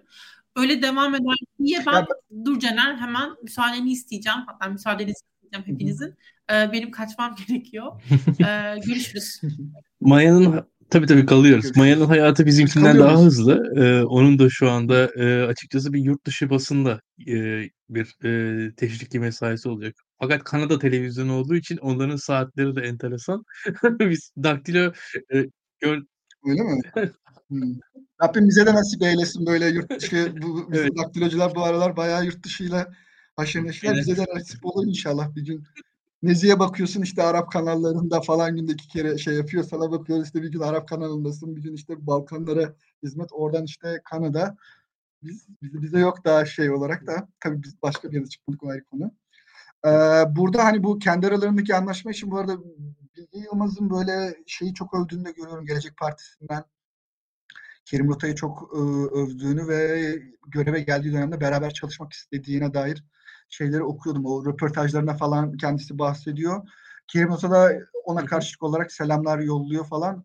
E, diğer işte Serkan Özcan var. Serkan Özcan'ın da gayet hani piyasada da hem sevilen hem beğenilen hem de muhtemelen e, Bilgi Yılmaz'ın da çok beğendiği, ettiği bir isim olduğunu tahmin ediyorum. O, o yüzden hani Ali Babacan'la sanki Bilgi Yılmaz arasındaki gibi bir ego çatışması varmış gibi böyle bir hissim var. Yani çok net bir şey söyleyemem. İkisinin de kariyerleri de iyi şey olarak. O, beraber hani bilmiyorum Cum tam bilmiyorum o kulislere ne kadar hakimsin belki de bana geldi benden daha çok hakim olabiliyorsun. Ee, hani beraber yan yana deyip biraz sanki olmayacak gibi geliyor. Yani bu şey gelecekte ve şeyde de vardı. Devada da vardı. Yani geleceğin iktisat tarafı da güçlüydü. Ee, ya da işte geleceğin o kadrosuyla Deva Partisi'nin kadroları orada da bir ego çatışmasıyla muhtemelen bir iki parti arasındaki bir birleşme hiç o ilk kuruluş dönemlerinde falan olmadı. Ona benzer bir ego çatışmasının ol, olabilme ihtimali var. E şimdi bir, ikisi, ikisi de iki ayrı partiden beraber yani ne Gelecek Partisi'yle çalışmak biraz daha kolay olabilir. Deva Partisi ile yani Deva Partisi lideriyle bir İyi Partisi lideri e, beraber çalışıp çalışırken işte burada bir başarı elde edildiğinde ki veya başarı elde edilirken aslında şu da var tabii ortada. Bir acı reçete falan yazdıklarında eğer işte halk bundan memnun kalmaz bir cezalandırmak isterse çünkü ortada bir şey var. Kötü yönetilmiş bir ekonomi var. Bunun bir cezalan bunun bir hani bedeli ödenecekse bu ve muhalefet bu seçimi kazanacaksa e, bu hani şey zamanında bu bedel ödenecek daha fazla olarak e, muhalefetin iktidarında ödenmek zorunda kalacak. Çok daha fazla dönemde. E, çok fazla olarak. E, şimdi bunu öderken işte bu eğer bedel ödenecekse veya başarı şey yapılacaksa bunun paylaşımı bunu nasıl olacak? E, bilmiyorum ben sanki herhalde yan yana çalışma veya altlı üstte çalışma bir şey olmaz diye tahmin ediyorum ama bilmiyorum sen ne düşünüyorsun? Şimdi Caner, e, bir yorumlardaki soruyu bir cevaplayalım. Selin Sayakböke, e, ben hafta sonu İzmir'in mitingini izledim. İzmir'in mitinginde Cumhuriyet Halk Partili ve İyi Partili e, vekil adayları, Cumhuriyet Halk Partili belediye başkanları tek tek anons edildiler. E, tabii ki liderler e, konuşan anons edildi. Cumhurbaşkanı adayı olan belediye başkanı işte Mansur Yavaş ve Ekrem İmamoğlu anons edildi. Tek tek konuştular. Tunç Soyer geldi konuştu. Zaten liderler konuştu. Kılıçdaroğlu konuştu. Bütün bunların yanında anons edilen bir kişi daha oldu. Selin Sayak Böke. Yani baktığınız zaman Selin Sayak Böke milletvekili değil. Ee, yani şu anda pardon milletvekili ama aday değil Selin Sayak şu anda. Yani kategorik olarak e, anons edilen insanlar arasındaki bir kategoride değildi Selin Sayak. Ama Selin Sayak Böke olarak anons edildi. Miting alanındaki insanlar, oradaki hazırını alkışlatıldı. Ee, Selin Sayak Böke oradaki büyük kalabalığı selamladı. Ya ben bunun öyle tesadüfen olduğuna inanmıyorum. Ha, bu şu demek değil tabii ki ekonomi bakanı olacağı anlamına gelmiyor Sayın Selin Zekböke'nin. Ee, kendisi zaten uluslararası tecrübesi olan bir isim. E, yabancı dilin iyi olduğunu biliyoruz. O da bir akademisyen. Her ne kadar iktisatçı olsa da e, uzun zamandır siyasette dışişleri gibi bir alana e, bir kadın dışişleri bakanı e, açıkçası dünyanın birçok ülkesinde tercih ediliyor. Yani genel diplomasinin olduğu alanlarda şu an bakarsak bakanlara yani mesela kadın savunma bakanı sayısından çok daha fazla kadın dışişleri bakanı oldu şu an tüm dünyada. Ee, bir de o tarafı da var. Hani ülkenin imajı açısından da bir kadın dışişleri bakanı tercihi e, ve o, o kim olabilir kadın dışişleri bakanı diye düşünüldüğü zaman da hakikaten onun da yüksek profilli bir siyasetçi olması lazım. Olsa olsa Selin Sayekböke olur. Yani hani tersten giderek bir öyle bir neticenin hani öyle bir bakışın sonunda onun olabileceğini ben de e, öngörüyorum. E, teknik olarak yakışır mıydı? Yakışırdı da yani hani e, açıkçası gerek e, kapasitesi gerek e, ve de e, hatta şöyle söyleyeyim Antakya kökenli de bir e, ailenin e, açıkçası çocuğu Selin Sayekböke. O da Suriye ile Türkiye'nin arasının tekrar düzeleceği bir ortamda da öyle bir pozisyon da olabilir. E, o bir öyle bir vizyonla konulabilir kendisine diye, diye ben düşündüm. E, bunun dışında evet ekonomi konusunda senin dediklerine tamamen katılıyorum. O ego savaşları vesaire o da var belli. E, o da net gözüküyor. Burada belki strateji olarak e, kur ve faiz konusunda ne kadar hızlı ne kadar yavaş yapılacak bir şeyler o tartışılabilir. Yani orada ne kadar hani ilk hareket nasıl olacak, ikinci hareket nasıl olacak, daha sert mi, daha yumuşak mı? Hani hedef mesela tek haneli enflasyon hedefi e, bir yılın sonunda mı, iki yılın sonunda mı, üç yılın sonunda mı? Hani hangi zamanda, üç yıl belki geç olur da hani bir yıl sonunda mı, iki yıl sonunda mı? Bir, bir, hani o, o, o tarz bir nüanslar olabilir gibi geliyor bana. Bunun yanında Ali Babacan içinse şunu da ekleyeyim. Eee, Ali Babacan'ın, eee, isminin ben, eee, değerli olduğunu düşünüyorum. Yani Ali Babacan ismini, eee, Kemal Kılıçdaroğlu kullanmak isteyecektir. Yani ve neticede de bakanlık tabii ki biz bakanlık konuşuyoruz ama, eee, yani aslında şöyle bir şey var. Bir e, Millet İttifakı kabinesi e, kurulmayacak aslında. Kemal Kılıçdaroğlu kabinesi kurulacak doğruya doğru. Ya şu anki sistem olduğu için yani şu an Tayyip Erdoğan kabinesi, bir Adalet ve Kalkınma Partisi kabinesi yok şu an e, Türkiye'nin başında. Hatta bir bakanlar kuruluyor, kabine var demek de daha, daha doğru teknik olarak. Bizim dediğimiz bu insanlar bakan değiller.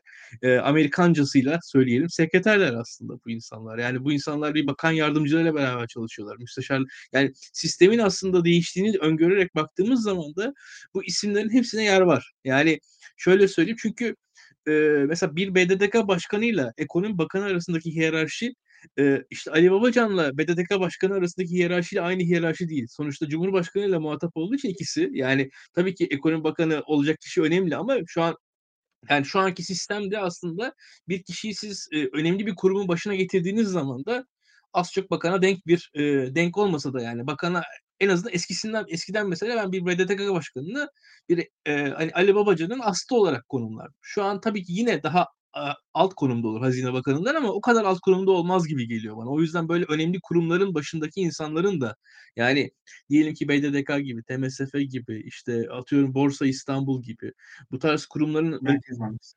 Efendim?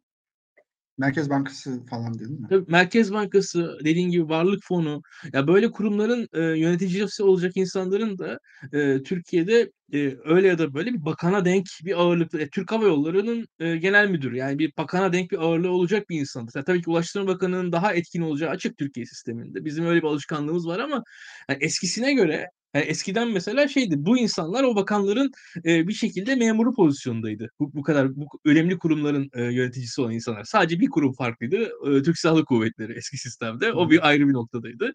Şu an ama e, tüm kurumların o yöneticileri aslında biraz yükseldiler. Türkiye'yi Tayyip Erdoğan daha memur bir ülkesi haline getirdi bu açıdan bakarsanız. Yani e, başkanlık sistemine geçince siyasetçilerin biraz e, hani paçası düştü. Şu an tabii e, Millet İttifakı'nın yönetim modeli ister istemez siyaseti öne çıkartıyor. Siyasetçi öne çıkartıyor. Şu an Tayyip Erdoğan sistemine göre daha siyasi bir kabine olacak ister istemez. Ee, ama ne olursa olsun Cumhurbaşkanlığı hükümet sisteminin içinde olduğumuz için de bence asla eski zamanlardaki bakanlar kurulları kadar yani 2002 Tayyip Erdoğan bakanlar kurulu.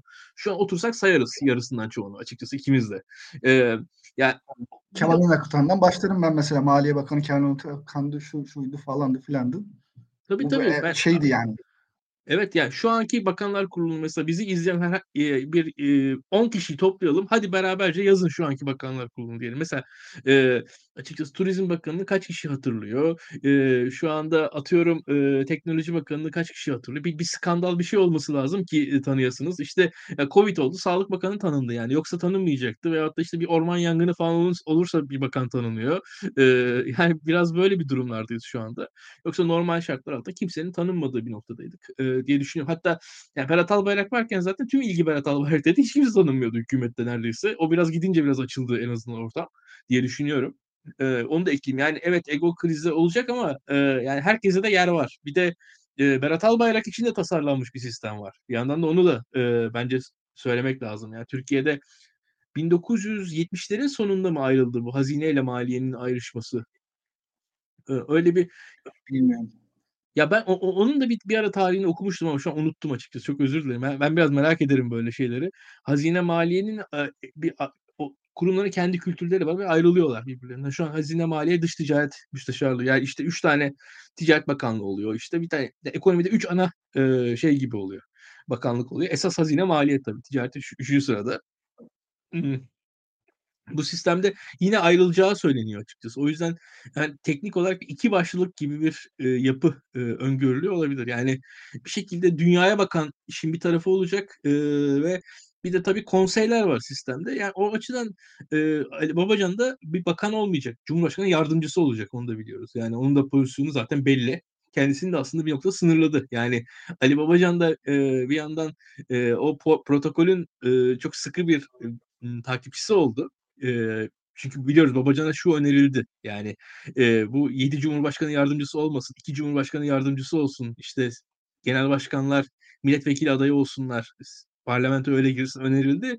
Babacan ise protokole say- sadık kalalım, protokole sadık kalarak e, Mansur Bey ve Ekrem Bey ekleyelim diye e, ısrar ettiğini ben biliyorum. E, öyle baktığınız zaman aslında Ali Babacan kendisini Cumhurbaşkanı yardımcıyla sınırladı diye de düşünmüyor değilim. E, e, Babacan'ın tabii ki bir ekonomik konsey kurul başkanlığı falan muhtemelen olur. E, orada birazcık da öyle bir görevi olacağı az çok göz, gözüküyor. Ama Peki ekonomiye direkt... karışmadan bir şekilde Cumhurbaşkanı yardımcılığı mı? Yani herhangi bir ekonominin ana dümende o yani olacağı... şöyle o bakanlarla mesela bir konsey toplayıp onlara daha bir e, ufuk çizerek e, öyle bir pozisyonda. Çünkü mesela Babacan'ın son e, görevlerini hatırlayalım. Birleşmiş Milletler'de OECD'de falan yaptığı e, çalışmalar vardı. Mesela Babacan'la e, son zamanlarda konuşan insanlar Babacan'ın mesela yazdığı raporlardan iklim değişikliği gibi, kalkınma gibi konularda yazdığı raporların bunlar çok da yani hazine maliye politikaları değil yani açıkçası. Onlar daha daha bir aslında global ufuk çizecek e, politikalar. Yani Babacan kendisini de hem zaten bir ara Dışişleri Bakanlığı'na kaymıştı. Sonrasında bu OECD Birleşmiş Milletler raporları o bir başka dünyanın ürünü diye düşünüyorum. Yani şu anda işte hani mesela Merkez Bankası'nın yapacağı işler işte faiz oranları işte döviz mevduat karşılık oranı şu kadar olsun bu kadar olsun tartışmasının ötesinde Babacan mesela atıyorum e, artificial intelligence e, ne kadar ahlaki tartışmasını yapacak bir pozisyonda e, gelmiş gibi duruyor şu anda. Biraz hani e, düşünce yapısı da ben biraz oraya doğru evrilmiş gibi duruyor. Ama bir yandan da Babacan'ın da evet çok büyük bir tanınırlığı var. Dehşet bir itibarı var. Onu da biliyorum yani. Ben e, ya hakikaten bugün e, piyasada herhangi bir dünyada da Babacan'ı biliyor insanlar, tanıyorlar. Onun da etkisi var gerçekten diliyle vesairesiyle. Kendi e, çevresiyle yani Babacan şu anda e, zannetmiyorum ki Londra'da, New York'ta bir finans e, çevrelerinde e, hani yani randevu bulmak falan demeyelim ama yani hani insanların tanıdıkları zaten yani hani herkes Türkiye'deki önemli siyasetçi zaten herkesten randevu alır. O tarafı söylemiyorum ama orada sizi e, zaten bilerek gelirler. Yani babacanı zaten bilerek gelirler ama bir başka siyasetçiyi belki üst düzey siyasetçi bir de tanımıyor olabilir oradaki üst düzey yönetici diye tahmin ediyorum. Babacan tanınır. Yani babacanı tanıyarak o, o bilgiyle gelir o insanlar oraya diye düşünüyorum. Bilmiyorum ne dersin? Peki öyle bir pozisyona geçerse daha böyle hani ekonomi tarafına değil de daha işte işte OECD çalışmaları falan dedin. O zaman da devanın geleceğini düşündüğün zaman e, şimdi bu partinin en güçlü kuruluştan itibaren en güçlü olduğu alan ve en iddialı olduğu alan şeydir herhalde ekonomidir.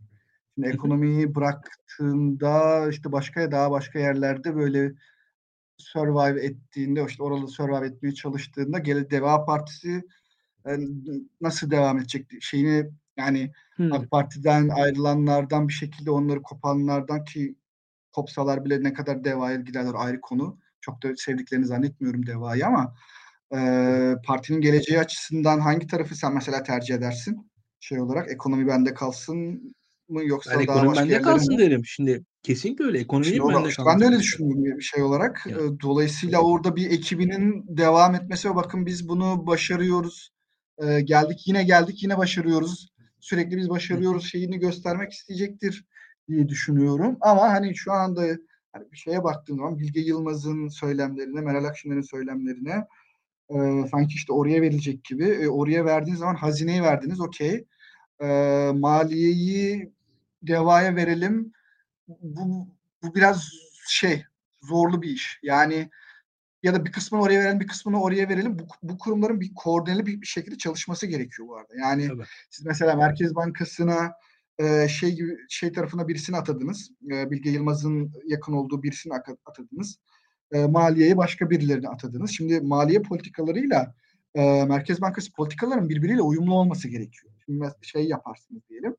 E, siz Merkez Bankası olarak enflasyonu düşürmek için daha sıkı bir para politikası uyguluyorsunuzdur. Ama maliye tarafına bakıyorsunuzdur. Maliye tarafı sürekli harcama yapıyor.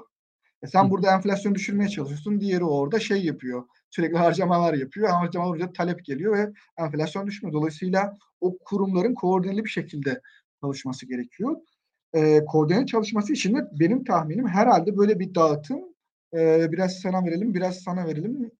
Yani o ekonomi şeyleri içerisinde o bakanlıklarını herhalde diyorum yapmazlar diye tahmin ediyorum. Yaparlarsa biraz enteresan olur gibi geliyor. İşte bunun dışına çıktıklarında Ali Babacan'ı biraz daha bu tarafa geleceği ne olur? O biraz bende biraz soru işareti yaratıyor. Doğru.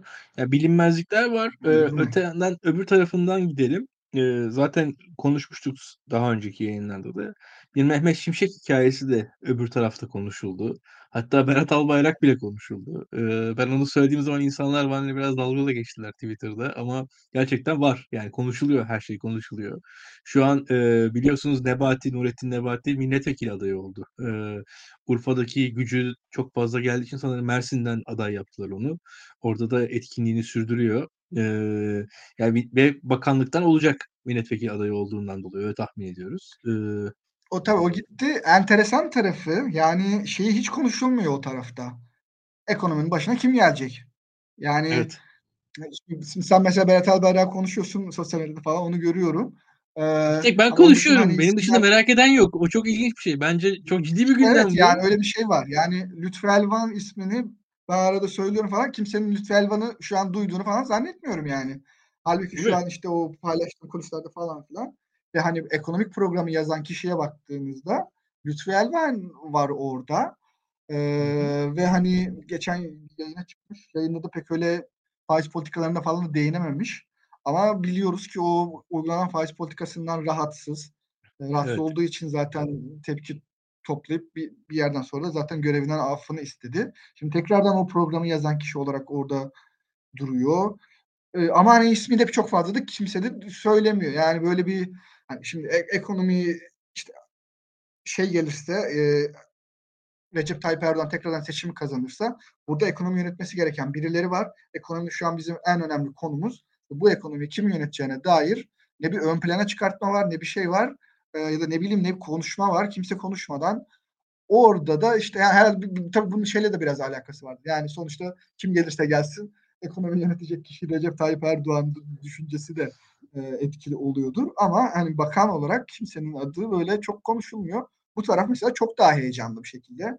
O mu gelecek, bu mu gelecek, işte gelirse ne yapacak? Basın ilgisine de bakıyorsunuz. Herhalde e, yurt dışından gelen o basının hiçbirisi herhalde AK Parti falan uğrayıp da ya siz ekonomi tarafından ne yapacaksınız falan diye kimse sormuyor. Herkes gelen giden Bilge Yılmaz mı Doğru. konuşuyor şu an? Yani Doğru. oradaki şeye baktığım Doğru. zaman. Doğru çok Böyle bir durum. enteresan. Hakikaten çok, enteresan- çok enteresan ve e, yani şey gibi ekonomi konusunda e, Adalet ve Kalkınma Partisi ne yapacağı e, ilginç. Yani ben yabancı raporları geçen yayında konuştuk seninle. Yani rasyonel politikalara dönecekler, yavaşça dönecekler, nasıl dönecekler, ortodoks politikalara geçiş olacak. O yani nasıl olacak o iş? E, bir yandan gerçekten KKM'lerde e, KKM'lere dair alınan faiz kararı acaba mı dedirtti. Yani bende. Yani bir yerden sonra artık yapamıyoruz'u hissediyorlar artık. Bilmiyorum artık ne- nereye kadar. Ama bir yandan da hiç, yani şu an öyle bir noktadayız ki e, her e, e, döviz alışverişinde sürekli bir kısıtlamanın geldiği de bir e, enteresan e, noktadayız. Ki seninle beraber konuştuğumuz yayında şunlardan da bahsettik. E, o eğer seçimler ikinci tura kalırsa o yaşanacak 15 gün için gerçekten oturup ayrı bir ekonomi yayını belki de o 15 gün boyunca biz 15 gün 15 tane ekonomi yayını yapsak yeridir yani. Öyle bir 15 gün aslında öyle yani. çok şey, çok senaryo var orada. Yani oyların yakın gitmesinde ayrı senaryo var. Oyların da arasındaki fark 5-6 puan olursa farklı senaryolar, çok farklı senaryolar konuşulabilir.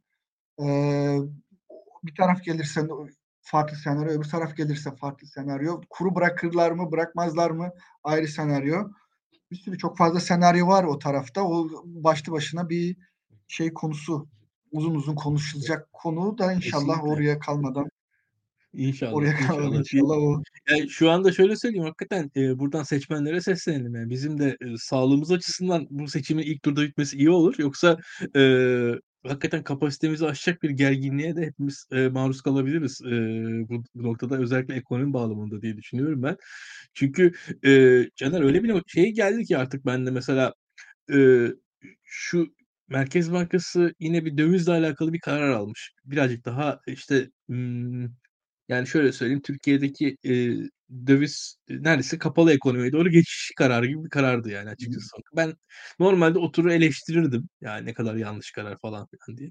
Şimdi öyle bir noktadayım ki ben artık e, doğru karar dedim yani. Şu an en azından e, ortalık çok da karışmasın seçime kadar bari. Yani ben e, benim açımdan gerçekten de şu bağlamda yani şu an bana sorarsanız şu an için doğru karar. Yani şu an çünkü oh ne güzel hükümetimiz mesela şu an benim kafamda bir ekonomik kararı verse işte serbest olsun paranın ve emeğin e, işte hareketi ne güzel falan falan dese öyle bir karışık ki ortalık e, hiçbir şey altından kalkamaz onun ve e, gelecek hükümete de gerçekten çok ağır bir enkaz bırakılmış olur e, neredeyse ve hareket alanını çok daraltmış olur gelecek hükümete öyle bir hareket. Yani şu aşamada yani o bence yanlış olan kararlar şu an doğru o hale geldi artık öyle bir noktaya geldik ki doğrular yanlış yanlışlar doğru hale geldi bence. Bilmiyorum sen ne dersin bu arada onu da ekleyeyim.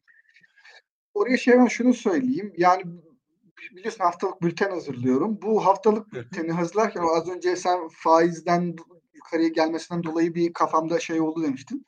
Oturuyorum, şey yapıyorum, bakıyorum. Ee, bir kere faizleri bırakıyorlar. Faizleri şu an pratikte aslında düşük faiz politikası çok fazla uygulanmıyor. Yani eğer şey değilseniz işte Orta Anadolu'da veya işte Akdeniz böyle deprem bölgesinde bir esnaf değilseniz e, düşük kredi bulmanız çok zor. Ama işte deprem bölgesinde falan şu an e, esnaf kefalet üzerinden falan böyle çok ucuz krediler veriliyor. Ama pratiğe geldiğimizde yani o, o, oradaki şeyleri bıraktığımızda e, büyük şirketler veya işte insanlara baktığınız zaman e, artık düşük faizden şey alamıyorlar, e, kredi alamıyorlar. Mevduat faizleri de gayet yukarıya gitmiş durumda. O, o açıdan baktığınızda aslında pratik tarafta siz şu an yenilmiş durumdasınız. Yani söyleminiz tutmuyor. Yani düşük faiz yüzde sekiz buçuk politika faizi diyorsunuz. Sekiz buçuk hiçbir anlamı yok şu an. bu açıdan şöyle baktığınız zaman ve şeye bakıyorsunuz, seçim beyannamesine bakıyorsunuz. Bir tane faiz kelimesi geçmiyor ki faiz bunu yani bu zamana kadar faizi sürekli bahseden bir iktidar düşük faiz politikası uygulayacağız diye iktidar hiç bahsetmiyor. O zaman diyorsun ki ya işte bülten hazırlarken e, herhalde diyorsun yani şey yapacaklar seçimden sonrasında ki matematik de bunu söylüyor. Yani hani şey olarak değil yani sadece oradaki söylemlere bakmıyorsun. Matematik de diyor ki ya bunu sen böyle devam ettirirsen burada zaten dövizlerin bitmek üzere. Döviz bittikten sonra ne yapacaksın yani? Burayı, burayı bırakman lazım. Döviz kıtlığı var. Dövize ihtiyacın var. Dövize ihtiyacı varken bunu çekebilmek için faizleri yukarıya çekmen lazım. Ortodoks daha doğrusu faizler Türkiye'de yukarıya çekildi ama hani o bizim asıl politika faizi, gö- gösterge faizi olan politika faizi e, 8,5'tan yukarıya çekip mesaj vermen lazım. E, dolayısıyla hani bu tarafıyla baktığın zaman e, buradan başka bir çıkış yolu yok diyorsun. Mantık da bunu söylüyor, hareketler de bunu söylüyor. Ama mantığa çok güvenmemek lazım. Çünkü ben daha önce mantık mantığa çok güvendim ya rasyoneliteye çok güvendim. Diyorum ki ya yok bundan bu kadarını yapmazlar dediğim her noktada yanıldım. Bir yerden sonra da e, yani o kadar çok yanıldım ki AK Parti'nin özellikle 2006 ile 2019-2020'ye kadarki dönemlerde bir yerden sonra da dedim ki tamam bu, bu, bu rasyoneliteyle falan e, bu işin alakası yok. Ama işte burada bir bu var. Bir de diğer tarafa bakıyorsun. Tam diyorsun bülten hazırlıyorsun. Galiba diyorsun şey olacak. E, seçimden sonra normale dönecekler. Üç gün sonra bülten hazırladan işte bülteni veriyorsun. Üç gün sonra Cumhurbaşkanı çıkıyor diyor ki biz hayatta burada şeyden dönmeyiz diyor. Faiz politikasından dönmeyiz. Bundan sonra yine böyle devam edeceğiz. Şimdi buraya bak ya adam da çok iddialı konuşuyor. Diyorsun ki o zaman da bir hafta sonra bültende galiba herhalde bu politikayla devam edecek diyorsun. Ben de ya utanıyorum ya bazen bu bülten ama böyle bir tuhaflıklar içerisindeler. Yani bir denen üç, üç gün sonra farklı çıkıyor. Mehmet şey Mehmet Şimşek'i çağırıyorsun, konuşuyorsun. Mehmet Şimşek'in neyi simgelediği belli şey olarak, politika olarak. Tabii. E, o zaman niye çağırdın? E, tamam diyorsun hani seçime kadar şey yaptı falan diyorsun. Bir öyle çıkıyor, bir böyle çıkıyor. Bir yerden bir anlam çıkartmak gittikçe zor. Yani o, o yüzden de hakikaten bülten hazırlarken falan çok zorlanıp kendimle de çeliştiğim durumlar oluyor. Yani geçen hafta böyle diyordum. Evet geçen hafta öyle diyordum. Yani kimse bana sağ olsun şey yapmıyor. Abi sen geçen hafta böyle diyordun şimdi böyle diyorsun demiyor ama kendi kendime ben diyorum abi geçen hafta böyle diyordum bu hafta böyle diyordum. Evet çünkü geçen hafta böyle konuşuyorlardı. Böyle hareket ediyorlardı. Böyle mesaj veriyorlardı. O mesajı öyle aldım. Bu hafta da tam tersi mesaj veriyorlar. Böyle bir şeyin içerisindeyiz. Yani böyle bir inanılmaz bir belirsizliğin yani AK Parti'nin kendi içerisindeki bir belirsizlik var bir de seçimin belirsizliği var. Her taraftan bir belirsizlik akıyor. Böyle bir belirsizliğin ak, aktığı yerde de insanların bir kısmı kapalı çarşıya gidiyor. Bir kısmı borsadan parasını çıkartmaya çalışıyor. Bir kısmı işte bir aylık şey yapayım da ya da üç yani bundan bir ay ya da işte 15 gün önceki falan şeyleri olanlar bir aylık bir mevduat faizine yatırayım da seçimden sonra göreyim ne olacağını deyip işte bir aylık faize yatırıyor. Şu an herkes işte herkes kendini korumak zorunda. Böyle de bir şey dönemdeyiz. Eskiden yani 90'larda biz yüksek enflasyon dönemi yaşadık. O yüksek enflasyon dönemi yaşandığı dönemlerde insanlar şeyini koruyabiliyordu e, birikimlerini. Ne yapıyorlardı? Mevduat faizine koyduğunuz zaman enflasyona yakın bir yerde bir mevduat faizi alabiliyordunuz. Şimdi oturup onu alamıyorsunuz. Yani şimdi yüzde otuz otuz beşlere geldi. O bile hala bana kalırsa şey bir yani ben oturup yüzde otuz beş faizle mevduat faizine yatırsam benim kafamdaki şey ben kesinlikle alım gücüm düşer yani. Çünkü yüzde 43 enflasyon var. Bunun da gerçek olduğuna zaten inanmıyorum. Şimdi böyle bir durumda herkes kendini korumaya çalışıyor. Ne yapacağını bilmiyor. Oraya gitsen bir gitmesen bir Sonuçlar 0-1 gibi sonuçlar. Yani AK Parti devam ederse e, parayı koyduğun yer e, çok seni terste bırakabilir. Borsa seni çok terste bırakabilir. Dolarda bile terste kalma ihtimali bir miktar var. Böyle bir ortamda e, böyle bu kadar o kadar çok belirsizlik var ki o ortamda bir seçime gidiyoruz. Durumlar böyle. Caner açıkçası yayını da yavaş yavaş bitirelim. Bir buçuk saat oldu. Ya, şu an belirsizlik öyle bir noktada ki yani bu bu işin ilk başlarında diyorduk ki TÜİK yanlış ölçüyor falan. Ben artık şu an şu noktadayım. Öyle bir noktadaki ekonomi bence enflasyon ölçülemez bir hale geldi. Yani bence. Yani çünkü fiyatlar da bir garip. Yani bu, bu burada bazı fiyatlar gerçekten de kur 25-30 liraymışçasına hesaplanmış fiyatlar olduğu da açık. Bazılarının hakikaten bir ortada enflasyon var, bir şeyler var. Hani ölçülmeyen de bir enflasyon var. Yani hük- hükümetin ölçtüğü bir şey de var da hani bu bir yıl öncesinde hakikaten diyorduk ki enflasyon şu seviyede ölçülen şu, şurada hata. Ben şu an artık onu da söyleyemiyorum. Yani şu an iyice bir ben e, kaosun bir tık daha derin olduğunu yani şu an yani 40 değil 70 dediğiniz zaman da benim kafamda hiçbir şey netleşmiyor yani şu an. Herhangi bir şeyin yani ben fiyatlar seviyesinin e, bozuk olduğunu artık fiyatlamanın e, teknik olarak yapılamaz hale geldiğini düşünüyorum. Yoksa hadi diyelim enflasyon diye 40 değil 70. Biz hakikaten ona göre alışverişimizi yapmaya başladık hesabımızı ona göre tutuyoruz. Ben şu an öyle de hesap tutulabilir noktada olduğumuzu düşünmüyorum. Yani ona da inanmıyorum ben. Hani eskiden ona inanıyordum. Eskiden en azından diyordum ki enflasyon işte şu kadar. 130 açıklıyorlar ama 50. Veyahut 50 açıklıyorlar ama 90 diyordum. Şu an artık onu da inanmıyorum ben. Artık 90'a da inanmıyorum. Hani 90'a da inanmıyorum derken şu. Yani bir e, genel bir fiyat seviyesi olduğuna dahi inanmıyorum ben şu anda. Bir garip bir şey var şu anda. Yani e, bu kurdaki hareketlilik ya şimdi e, iki tane kur var ülkede. hani bu arasında yüzde beş altı fark olan. Şimdi ona göre e, milli gelir hesabı da başka türlü olur. Ve hatta şimdi şöyle basit bir şey var. Yüzde otuz beş diyorsunuz. E, işte getiri ne kadar yeter ne kadar yetmez.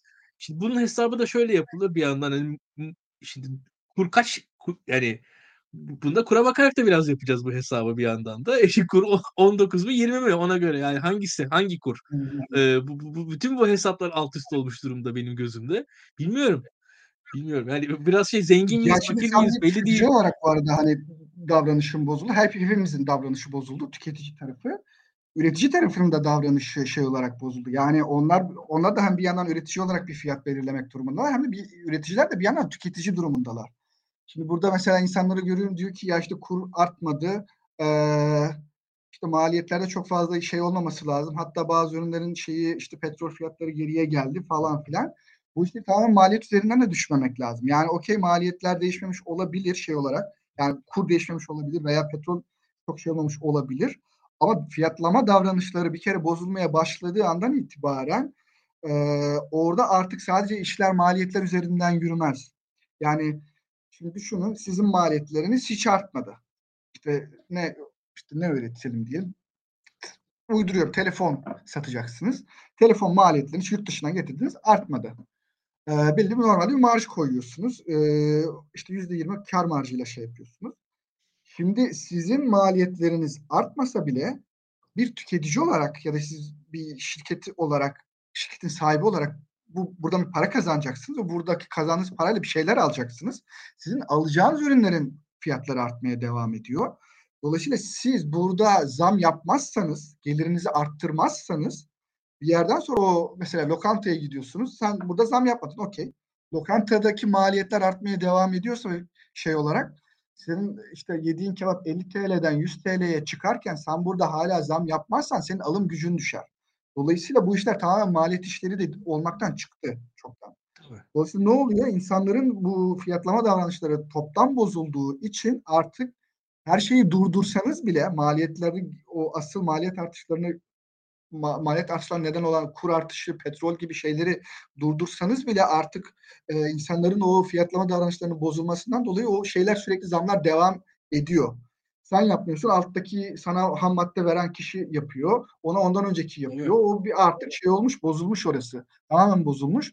E, beklentiler bozuk. Beklentiler de düzelmiyor. Hani bu buradan çıkışın yolu beklentileri e, bir yola koyarsın. E, o, o da düzelmiyor. Beklentileri düzeltecek bir mekanizma yok. Merkez Bankası yok ortada. Karar alıyor. Kimsenin umurunda değil. Yani normalde ayın 20, son işte 20'sinden sonraki hafta biz şeyi konuşurduk. Merkez Bankası'nın politika faizi kararını konuşurduk. Kimse sallamıyor. Kimse umursamıyor. Yani aracı evet. kurumlardakilerle böyle bir arada dinliyorum. Bazıları o gün PPK olduğunu falan unut, unutmaya başladık diyor. Ya da enflasyon rakamlarının e, bugün açıklanacağını unutmaya başladık diyor. Çünkü ilgilenmiyorlar. Bir ilgilenmiyorlar şundan çünkü politika faizini şeyden çıkartmışlar. Bir, bir önemi kalmamış. İşte enflasyonla ilgilenmiyorlar. Gerçeği göstermiyor. Yani yüzde 43 diyorsun. Alt kalemine bakıyorsun. Giyim eşyada yüzde 15-20 civarında. Sen yıllık artış var diyorsun. Şimdi oturup da ben şeye baktığım zaman enflasyon kalemlerine baktığım zaman hakarete uğramış gibi hissediyorum. E o zaman da ilgilen, ilgiyi bırakıyorum. Yani öyle bir dönem. O, bu da belirsizlik yaratıyor. Merkez Bankası Başkanı konuşuyor bugün. Bu sene yüzde 22'ye düşüreceğiz. Sonra işte yüzde 8 onlara falan düşüreceğiz diyor. Kimin umurunda yani? Kimse umursamıyor kendisi. Hiçbir kredibilitesi olmayan birisi. E şimdi ben şu, son zamanlarda, son birkaç aydır özellikle ben Bernanke'nin kitabını falan okuyorum veya e, oradaki şey üyelerini, bizim Türkiye'deki o para politikası kurulunun üyelerine denk gelen POMC'deki o üyelerin şeylerin kitaplarını falan okuyorum. Bambaşka bir dünya onlara bakınca bizim dünyamız. Yani oradaki merkez bankacılığı, oradaki merkez bankacılığının verdiği mesajlar, yapılan tartışmalar falan bambaşka bir seviyeye geçmişiz. Biz buradaki şeyin hiçbir değeri yok, hiçbir yönlendirme yok, hiçbir mesaj versek kimsenin umurunda değil. Merkez bankacılığının %99 iletişim der mesela ben Bernanke, %1'isi aksiyon der. Buradaki %99'u kaldırmışsın abi sen tamamen. Yani buradaki %99'unu kaldırdığın zaman bir şey kalmıyor zaten. Aksiyonu da zaten yani kaldı, ters yönde yapıyorsun. %100 oranında Merkez Bankası gitmiş yani. Böyle bir aşırı seviyesi saçma bir şeyden geçiyor, dönemden geçiyoruz. Çok da artık yeter uzatmayalım insanları da şey yapmasın. Böyle bir belirsizlikler halinde. Yani, e, Aklıma da şey geldi sen anlatırken maliyet kaleminde. Hakikaten bir berberin fiyatlarını nasıl belirlediğini düşündüm. Onda bir maliyet kaleminde pek bir artış olmuyor. Neticede bizim saçımızı kesiyor. evet. Mesela ben öğrencilere falan onu anlatırdım. Ee, yani öğrenciler diyor ki abi şey abi diyor hocam işte ya adamın hiçbir diyor maliyetinde artış yok diyor. Ee, ama diyor işte sahtekar herif diyor zam yapıyor diyor. Sen diyor hayırdır diyor şey mi dolarla mı alıyorsun şu şeyi falan diyor. Yani orada ben ben de berberi anlatıyorum. Ki berber şeydir yani çok da güzel bir enflasyon şeyi örneğidir. Hasan Savaş Akıt Hoca çok da kullanır onu oradaki o çok maliyet artışı olmadığından dolayı. Ee, şimdi berber zam yapmasın. Mesela iki sene bir zam yapmasın. İşte nasıl maliyetlerin artmıyor abi. Senin zam yapma. Alım gücün inanılmaz düşer. Ne yapacaksın? Senin aldığın ürün sürekli artıyor domatesi 5 liraya almışsın bugün olmuş 25 lira. Sen nasıl olur da zam yapmadan orada dursun? Dolayısıyla o da zam yapmak durumunda kalıyor. Ve o, o da zam yapmak durumunda kaldığı zaman o zamları yaptığı zaman da işte maliyetle açıklayamıyorsun onu. Başka bir şey o. Maliyet değil o. O insanların artık e, enflasyon şeyinin bozulduğunda o yayılım. Yani enflasyon bir yerden çıkmaya başladığında diğer taraflara da mecburen yayılmak durumunda kalıyor. Orada da berber mecburen maliyetten bağımsız bir şekilde zamlarını yapıyor yani. Böyle bir durum. Şimdi askıda bilet ile ilgili bir şey geliyor. Onu Evet, onu paylaşalım hakikaten. Onu, eee, askıda bilet önemli. Eee, seçimler önümüzde zaten biliyorsunuz. Eee, 10 gün kaldı. Eee, ciddi sayıda deprem bölgesinde yaşayan vatandaşımız ve, eee, üniversite öğrencilerinin oy kullanmak için il değiştirmesi gerekecek ve bu da şu anki şartlarda ciddi bir masraf. Neredeyse ₺1000'ye yakın bir gidiş geliş masrafı minimum çıkacaktır diye tahmin ediyorum.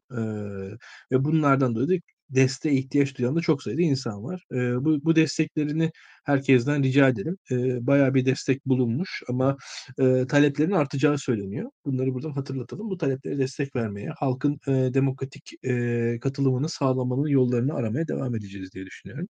E, bunun Bir şey yanında ekleyeyim burada. Bu 59 bin kişi falan galiba anladım. 9 binini bulmuşlar. 50 bin kişi daha açıkta. Bu çok daha yüksek ol, olurdu. Şu an biz online eğitime geçtik üniversitelerde. E, hibrite geçtik pardon. E, online'dık, hibrite geçtik. Hiçbir öğrenci neredeyse yok şu an mesela bizim üniversitede. Kimse gelmiyor. E, yani yüz yüze eğitim bir yandan yüz yüze eğitim yapacağız. Bir yandan da e, şey yapacaktık. E, online yapacaktık. Yüz yüze gelen şu an öğrencimiz yok. E, bunu da muhtemelen böyle istediler mi? İşte bilmiyorum artık herhalde iktidar bunun bir şeyleri ne düşündü orada ne düşündü bilmiyorum. Ama şu an en azından birçok üniversitede şu an şey yok. Ama hala 59 bin kişi varmış demek ki. Bu demek ki öğrenciler çok daha fazla olsak. Ya ben kendi sınıfımda kimse yok. Öyle söyleyeyim. Yani işte bir 47 kişilik bir sınıfım var, 21 kişilik sınıfım var. 68 öğrencimin hiçbir tanesi şu an yok yani. Hepsi online'da, hepsi memleketlerinde. Ee, o şekilde e, artık oy mu orada mı kullanacaklar veya oy kullanamayacaklar mı onu bilmiyorum. Ama onlar da bu şeyde olsalardı o iş çok daha farklı bir yerde olabilirdi yani. Valla böyle e, bir açıkçası... yani, geçerken böyle bir çok tuhaf bir e, eğitim yönteminden de geçtiğimizde söyleyeyim yani normalde hep döndük ama diğer üniversitedeki hocalara da bakıyorum. Şu an hiçbir öğrenci yok yani. Üniversiteler bomboş şu an. Böyle bir evet. şekilde bir durumu. Bu beni çok üzüyor açıkçası. Bunu da ben de ekleyeyim. Yani biz eğitimde öğrencilerin katılımının eksik olduğundan, eğitimin kalitesinin az olduğundan bahsederken bundan birkaç yıl önce aldık, ne yaptık, ne ettik? Bu eğitimin kalitesini olabilecek öğrencilere katacağı şeyleri hmm. daha da azaltacak yolu bulduk ve bunu da neredeyse standart gibi uyguluyoruz. Onu da not edeyim bana. Yani açıkçası biz e, sizin gibi hocalara şunu demeliydik yani öğrencilerin katılımını daha çok sağlamanın yollarını bulun. İşte daha fazla ödev verin. İşte size siz de deyin bize mesela bize asistan verin ki biz ödev verelim okunabilsin falan gibi. Hani en azından asistan kadroları artsın ki daha fazla öğrenciler katılım derse gösterebilsinler. Yani şimdi her dersten mesela 10 tane ödev versen o 10 tane ödev işte 68 öğrenci diyorsun. 680 ödevi okumak da çok ciddi mesela. Onun için bir asistan sana verirse falan. Bu, bunların falan konuşulması gerekiyordu Türkiye'de normalde. Ama biz işte daha online eğitim konuşuyoruz. Ee, üzücü açıkçası. Bu geçen yıllarda e, 18 yaşındaki parlak parlak olmasa bile en azından geleceğe umutla bakan gençlerimizi e, birkaç yılını orada e, olabilecek verebileceğimiz katkıdan daha azını vererek geçirtiyoruz gibi geliyor bana. Biraz öyle, konuda, yani bu arada yok derken öğrenciler gelmiyor derken öğrencilerin çok büyük tepkileri olmuş. Onu hani diğer taraftan hı duyuyorum. Tabii, tabii. Yani bu okulların ertelemesine ama e, mevcut şartlarda ge- gelemiyorlar. Yani işte muhtemelen bayram da etkiledi. Yani gideceksin hı tekrardan bayrama döneceksin falan. Şimdi artık seçimler de herhalde etkilemiştir diye tahmin ediyorum. Dolayısıyla öğrenciler gelmek istediği halde bile ekonomik durumlar da etkiliyor. Bu arada öğrencilerin bir kısmıyla konuşuyorum. Bir kısmı online olduğu andan itibaren yani biz bu işi online'a geçirdik dediği andan itibaren hemen açık öğretime çeviriyor bu işi. İşe girmeye başlıyorlar. Yani öğrencilerin birçoğu geçim sıkıntısı yaşıyor. Geçim sıkıntısı yaşadığı için de ama işte şey yok, devam zorunluluğu yok. Ben hemen şimdi bir işe gireyim dersi de online'dan takip ederim diyor. Bazı öğrenciler de bu şekilde gelemiyor. Bir kısmı orada, bir kısmı da işte gelmek istese bile maddi koşullar falan ortada. E, dolayısıyla böyle bir dönem. Valla üzücü. Ee, burada yayınımızı bitirirken izleyicilerimizden birkaç istekte bulunalım. Yayınımızı beğensinler, paylaşsınlar bir defa. Arkasından yayınlarımıza yorumlar bekliyoruz. Yorumlarda birkaç şey istiyoruz sizden. Birincisi e, özellikle Doğu Güneydoğu Anadolu vekillerini tartıştık. Mesela Van gibi, Diyarbakır gibi, Urfa gibi e, illerdeki vekil tahminlerinizi yazarsanız e, ilgiyle okuruz. Bakalım bilenleri, bilmeyenleri görürüz diye oradan tahmin e, söylüyorum. Geçen sefer de demiştim. Genel Türkiye'de oy tahminlerini sormuştum. Şu anda da Van, Urfa, Diyarbakır'ın vekil tahminlerini, vekil dağılımı tahminlerini izleyicilerimizden isteyeceğim. Bunun yanında tabii ki e, diğer e, konuğumuz Caner için de bir tahmin e, soralım ve e, ekonominin açıkçası e, seçimden sonra nasıl gideceğine dair de birkaç satır yazarsa izleyicilerimiz e, merakla okuruz. E, onlara döneceğiz. Onlardan da bilen olursa zaten muhtemelen bizden daha zengindir. O ekonomiyi bildiği için ona bir ödülümüz, hediyemiz yok. E, biz ondan bir e, katkı şey de yapsanız abi onu bir anket şeklinde de alta koyup da seçimden önce bakalım Daktilo izleyicileri ne kadar seçimi doğru şey yapıyor Tabii tabii tabii bunu bir... yapalım. Bunu yapalım. Kesinlikle yapalım. Bu, bu çok güzel bir şey. Burada teknik arkadaşlara da söyleyelim. Bir anket hazırlayalım hakikaten. seçim tahminlerini e, soracağımız bir anketi Hatta e, bir yayın toplantısını bir tasarlayıp e, önümüzdeki günlerde belki işte gelecek haftanın başında e, şöyle bir bir haftalık bir anket şeklinde tasarlayıp koymamızda fayda olabilir. E, ilginç e, sonuçlar çıkabilir diye düşünüyorum ben de. Ekonomi konusunda yapmayalım. O biraz e, manipülatif olur ama seçim sonuçları konusunda yapmamızda sakınca olmaz. E, biraz bak bu kadar dikkat ediyoruz ya esasında ekonomiye biz. Yani şimdi öyle bir şey. Öyle yani, ya gerçekten de ya orada e, dolar 50 lira olacak e, sonucunun böyle %85 çıkması falan beni üzer yani. O, ve onun da öyle bir anketin sonuçlarının hani anketin sonuçları hani biraz şey kendi kendini gerçekleştiren kehanete döner o işler diye ekonomi konusunda bir adım daha şey yapıyoruz. E, ne diyelim e, dikkatli davranıyoruz. Biz, biz hala böyle davranıyoruz ama ne yapalım? Herkes böyle davranmıyor diye ekleyelim. E, Caner çok teşekkürler. Ben teşekkür ederim abi çağırdığınız için. Yani çok, çok teşekkürler tekrar bu yayın için. Ee, güzel bir yayın oldu. Ben çok keyif aldım. İzleyicilerimiz de katkıda bulundular. Tüm dostlarımıza, yorumlardaki tüm arkadaşlarıma teşekkür ederiz. Haftaya daha yoğun yayınlarda buluşmak üzere. Tekrar görüşürüz. Seçim 10 gün kaldı. Vakit azalıyor. Görüşmek üzere. İyi akşamlar. İyi akşamlar.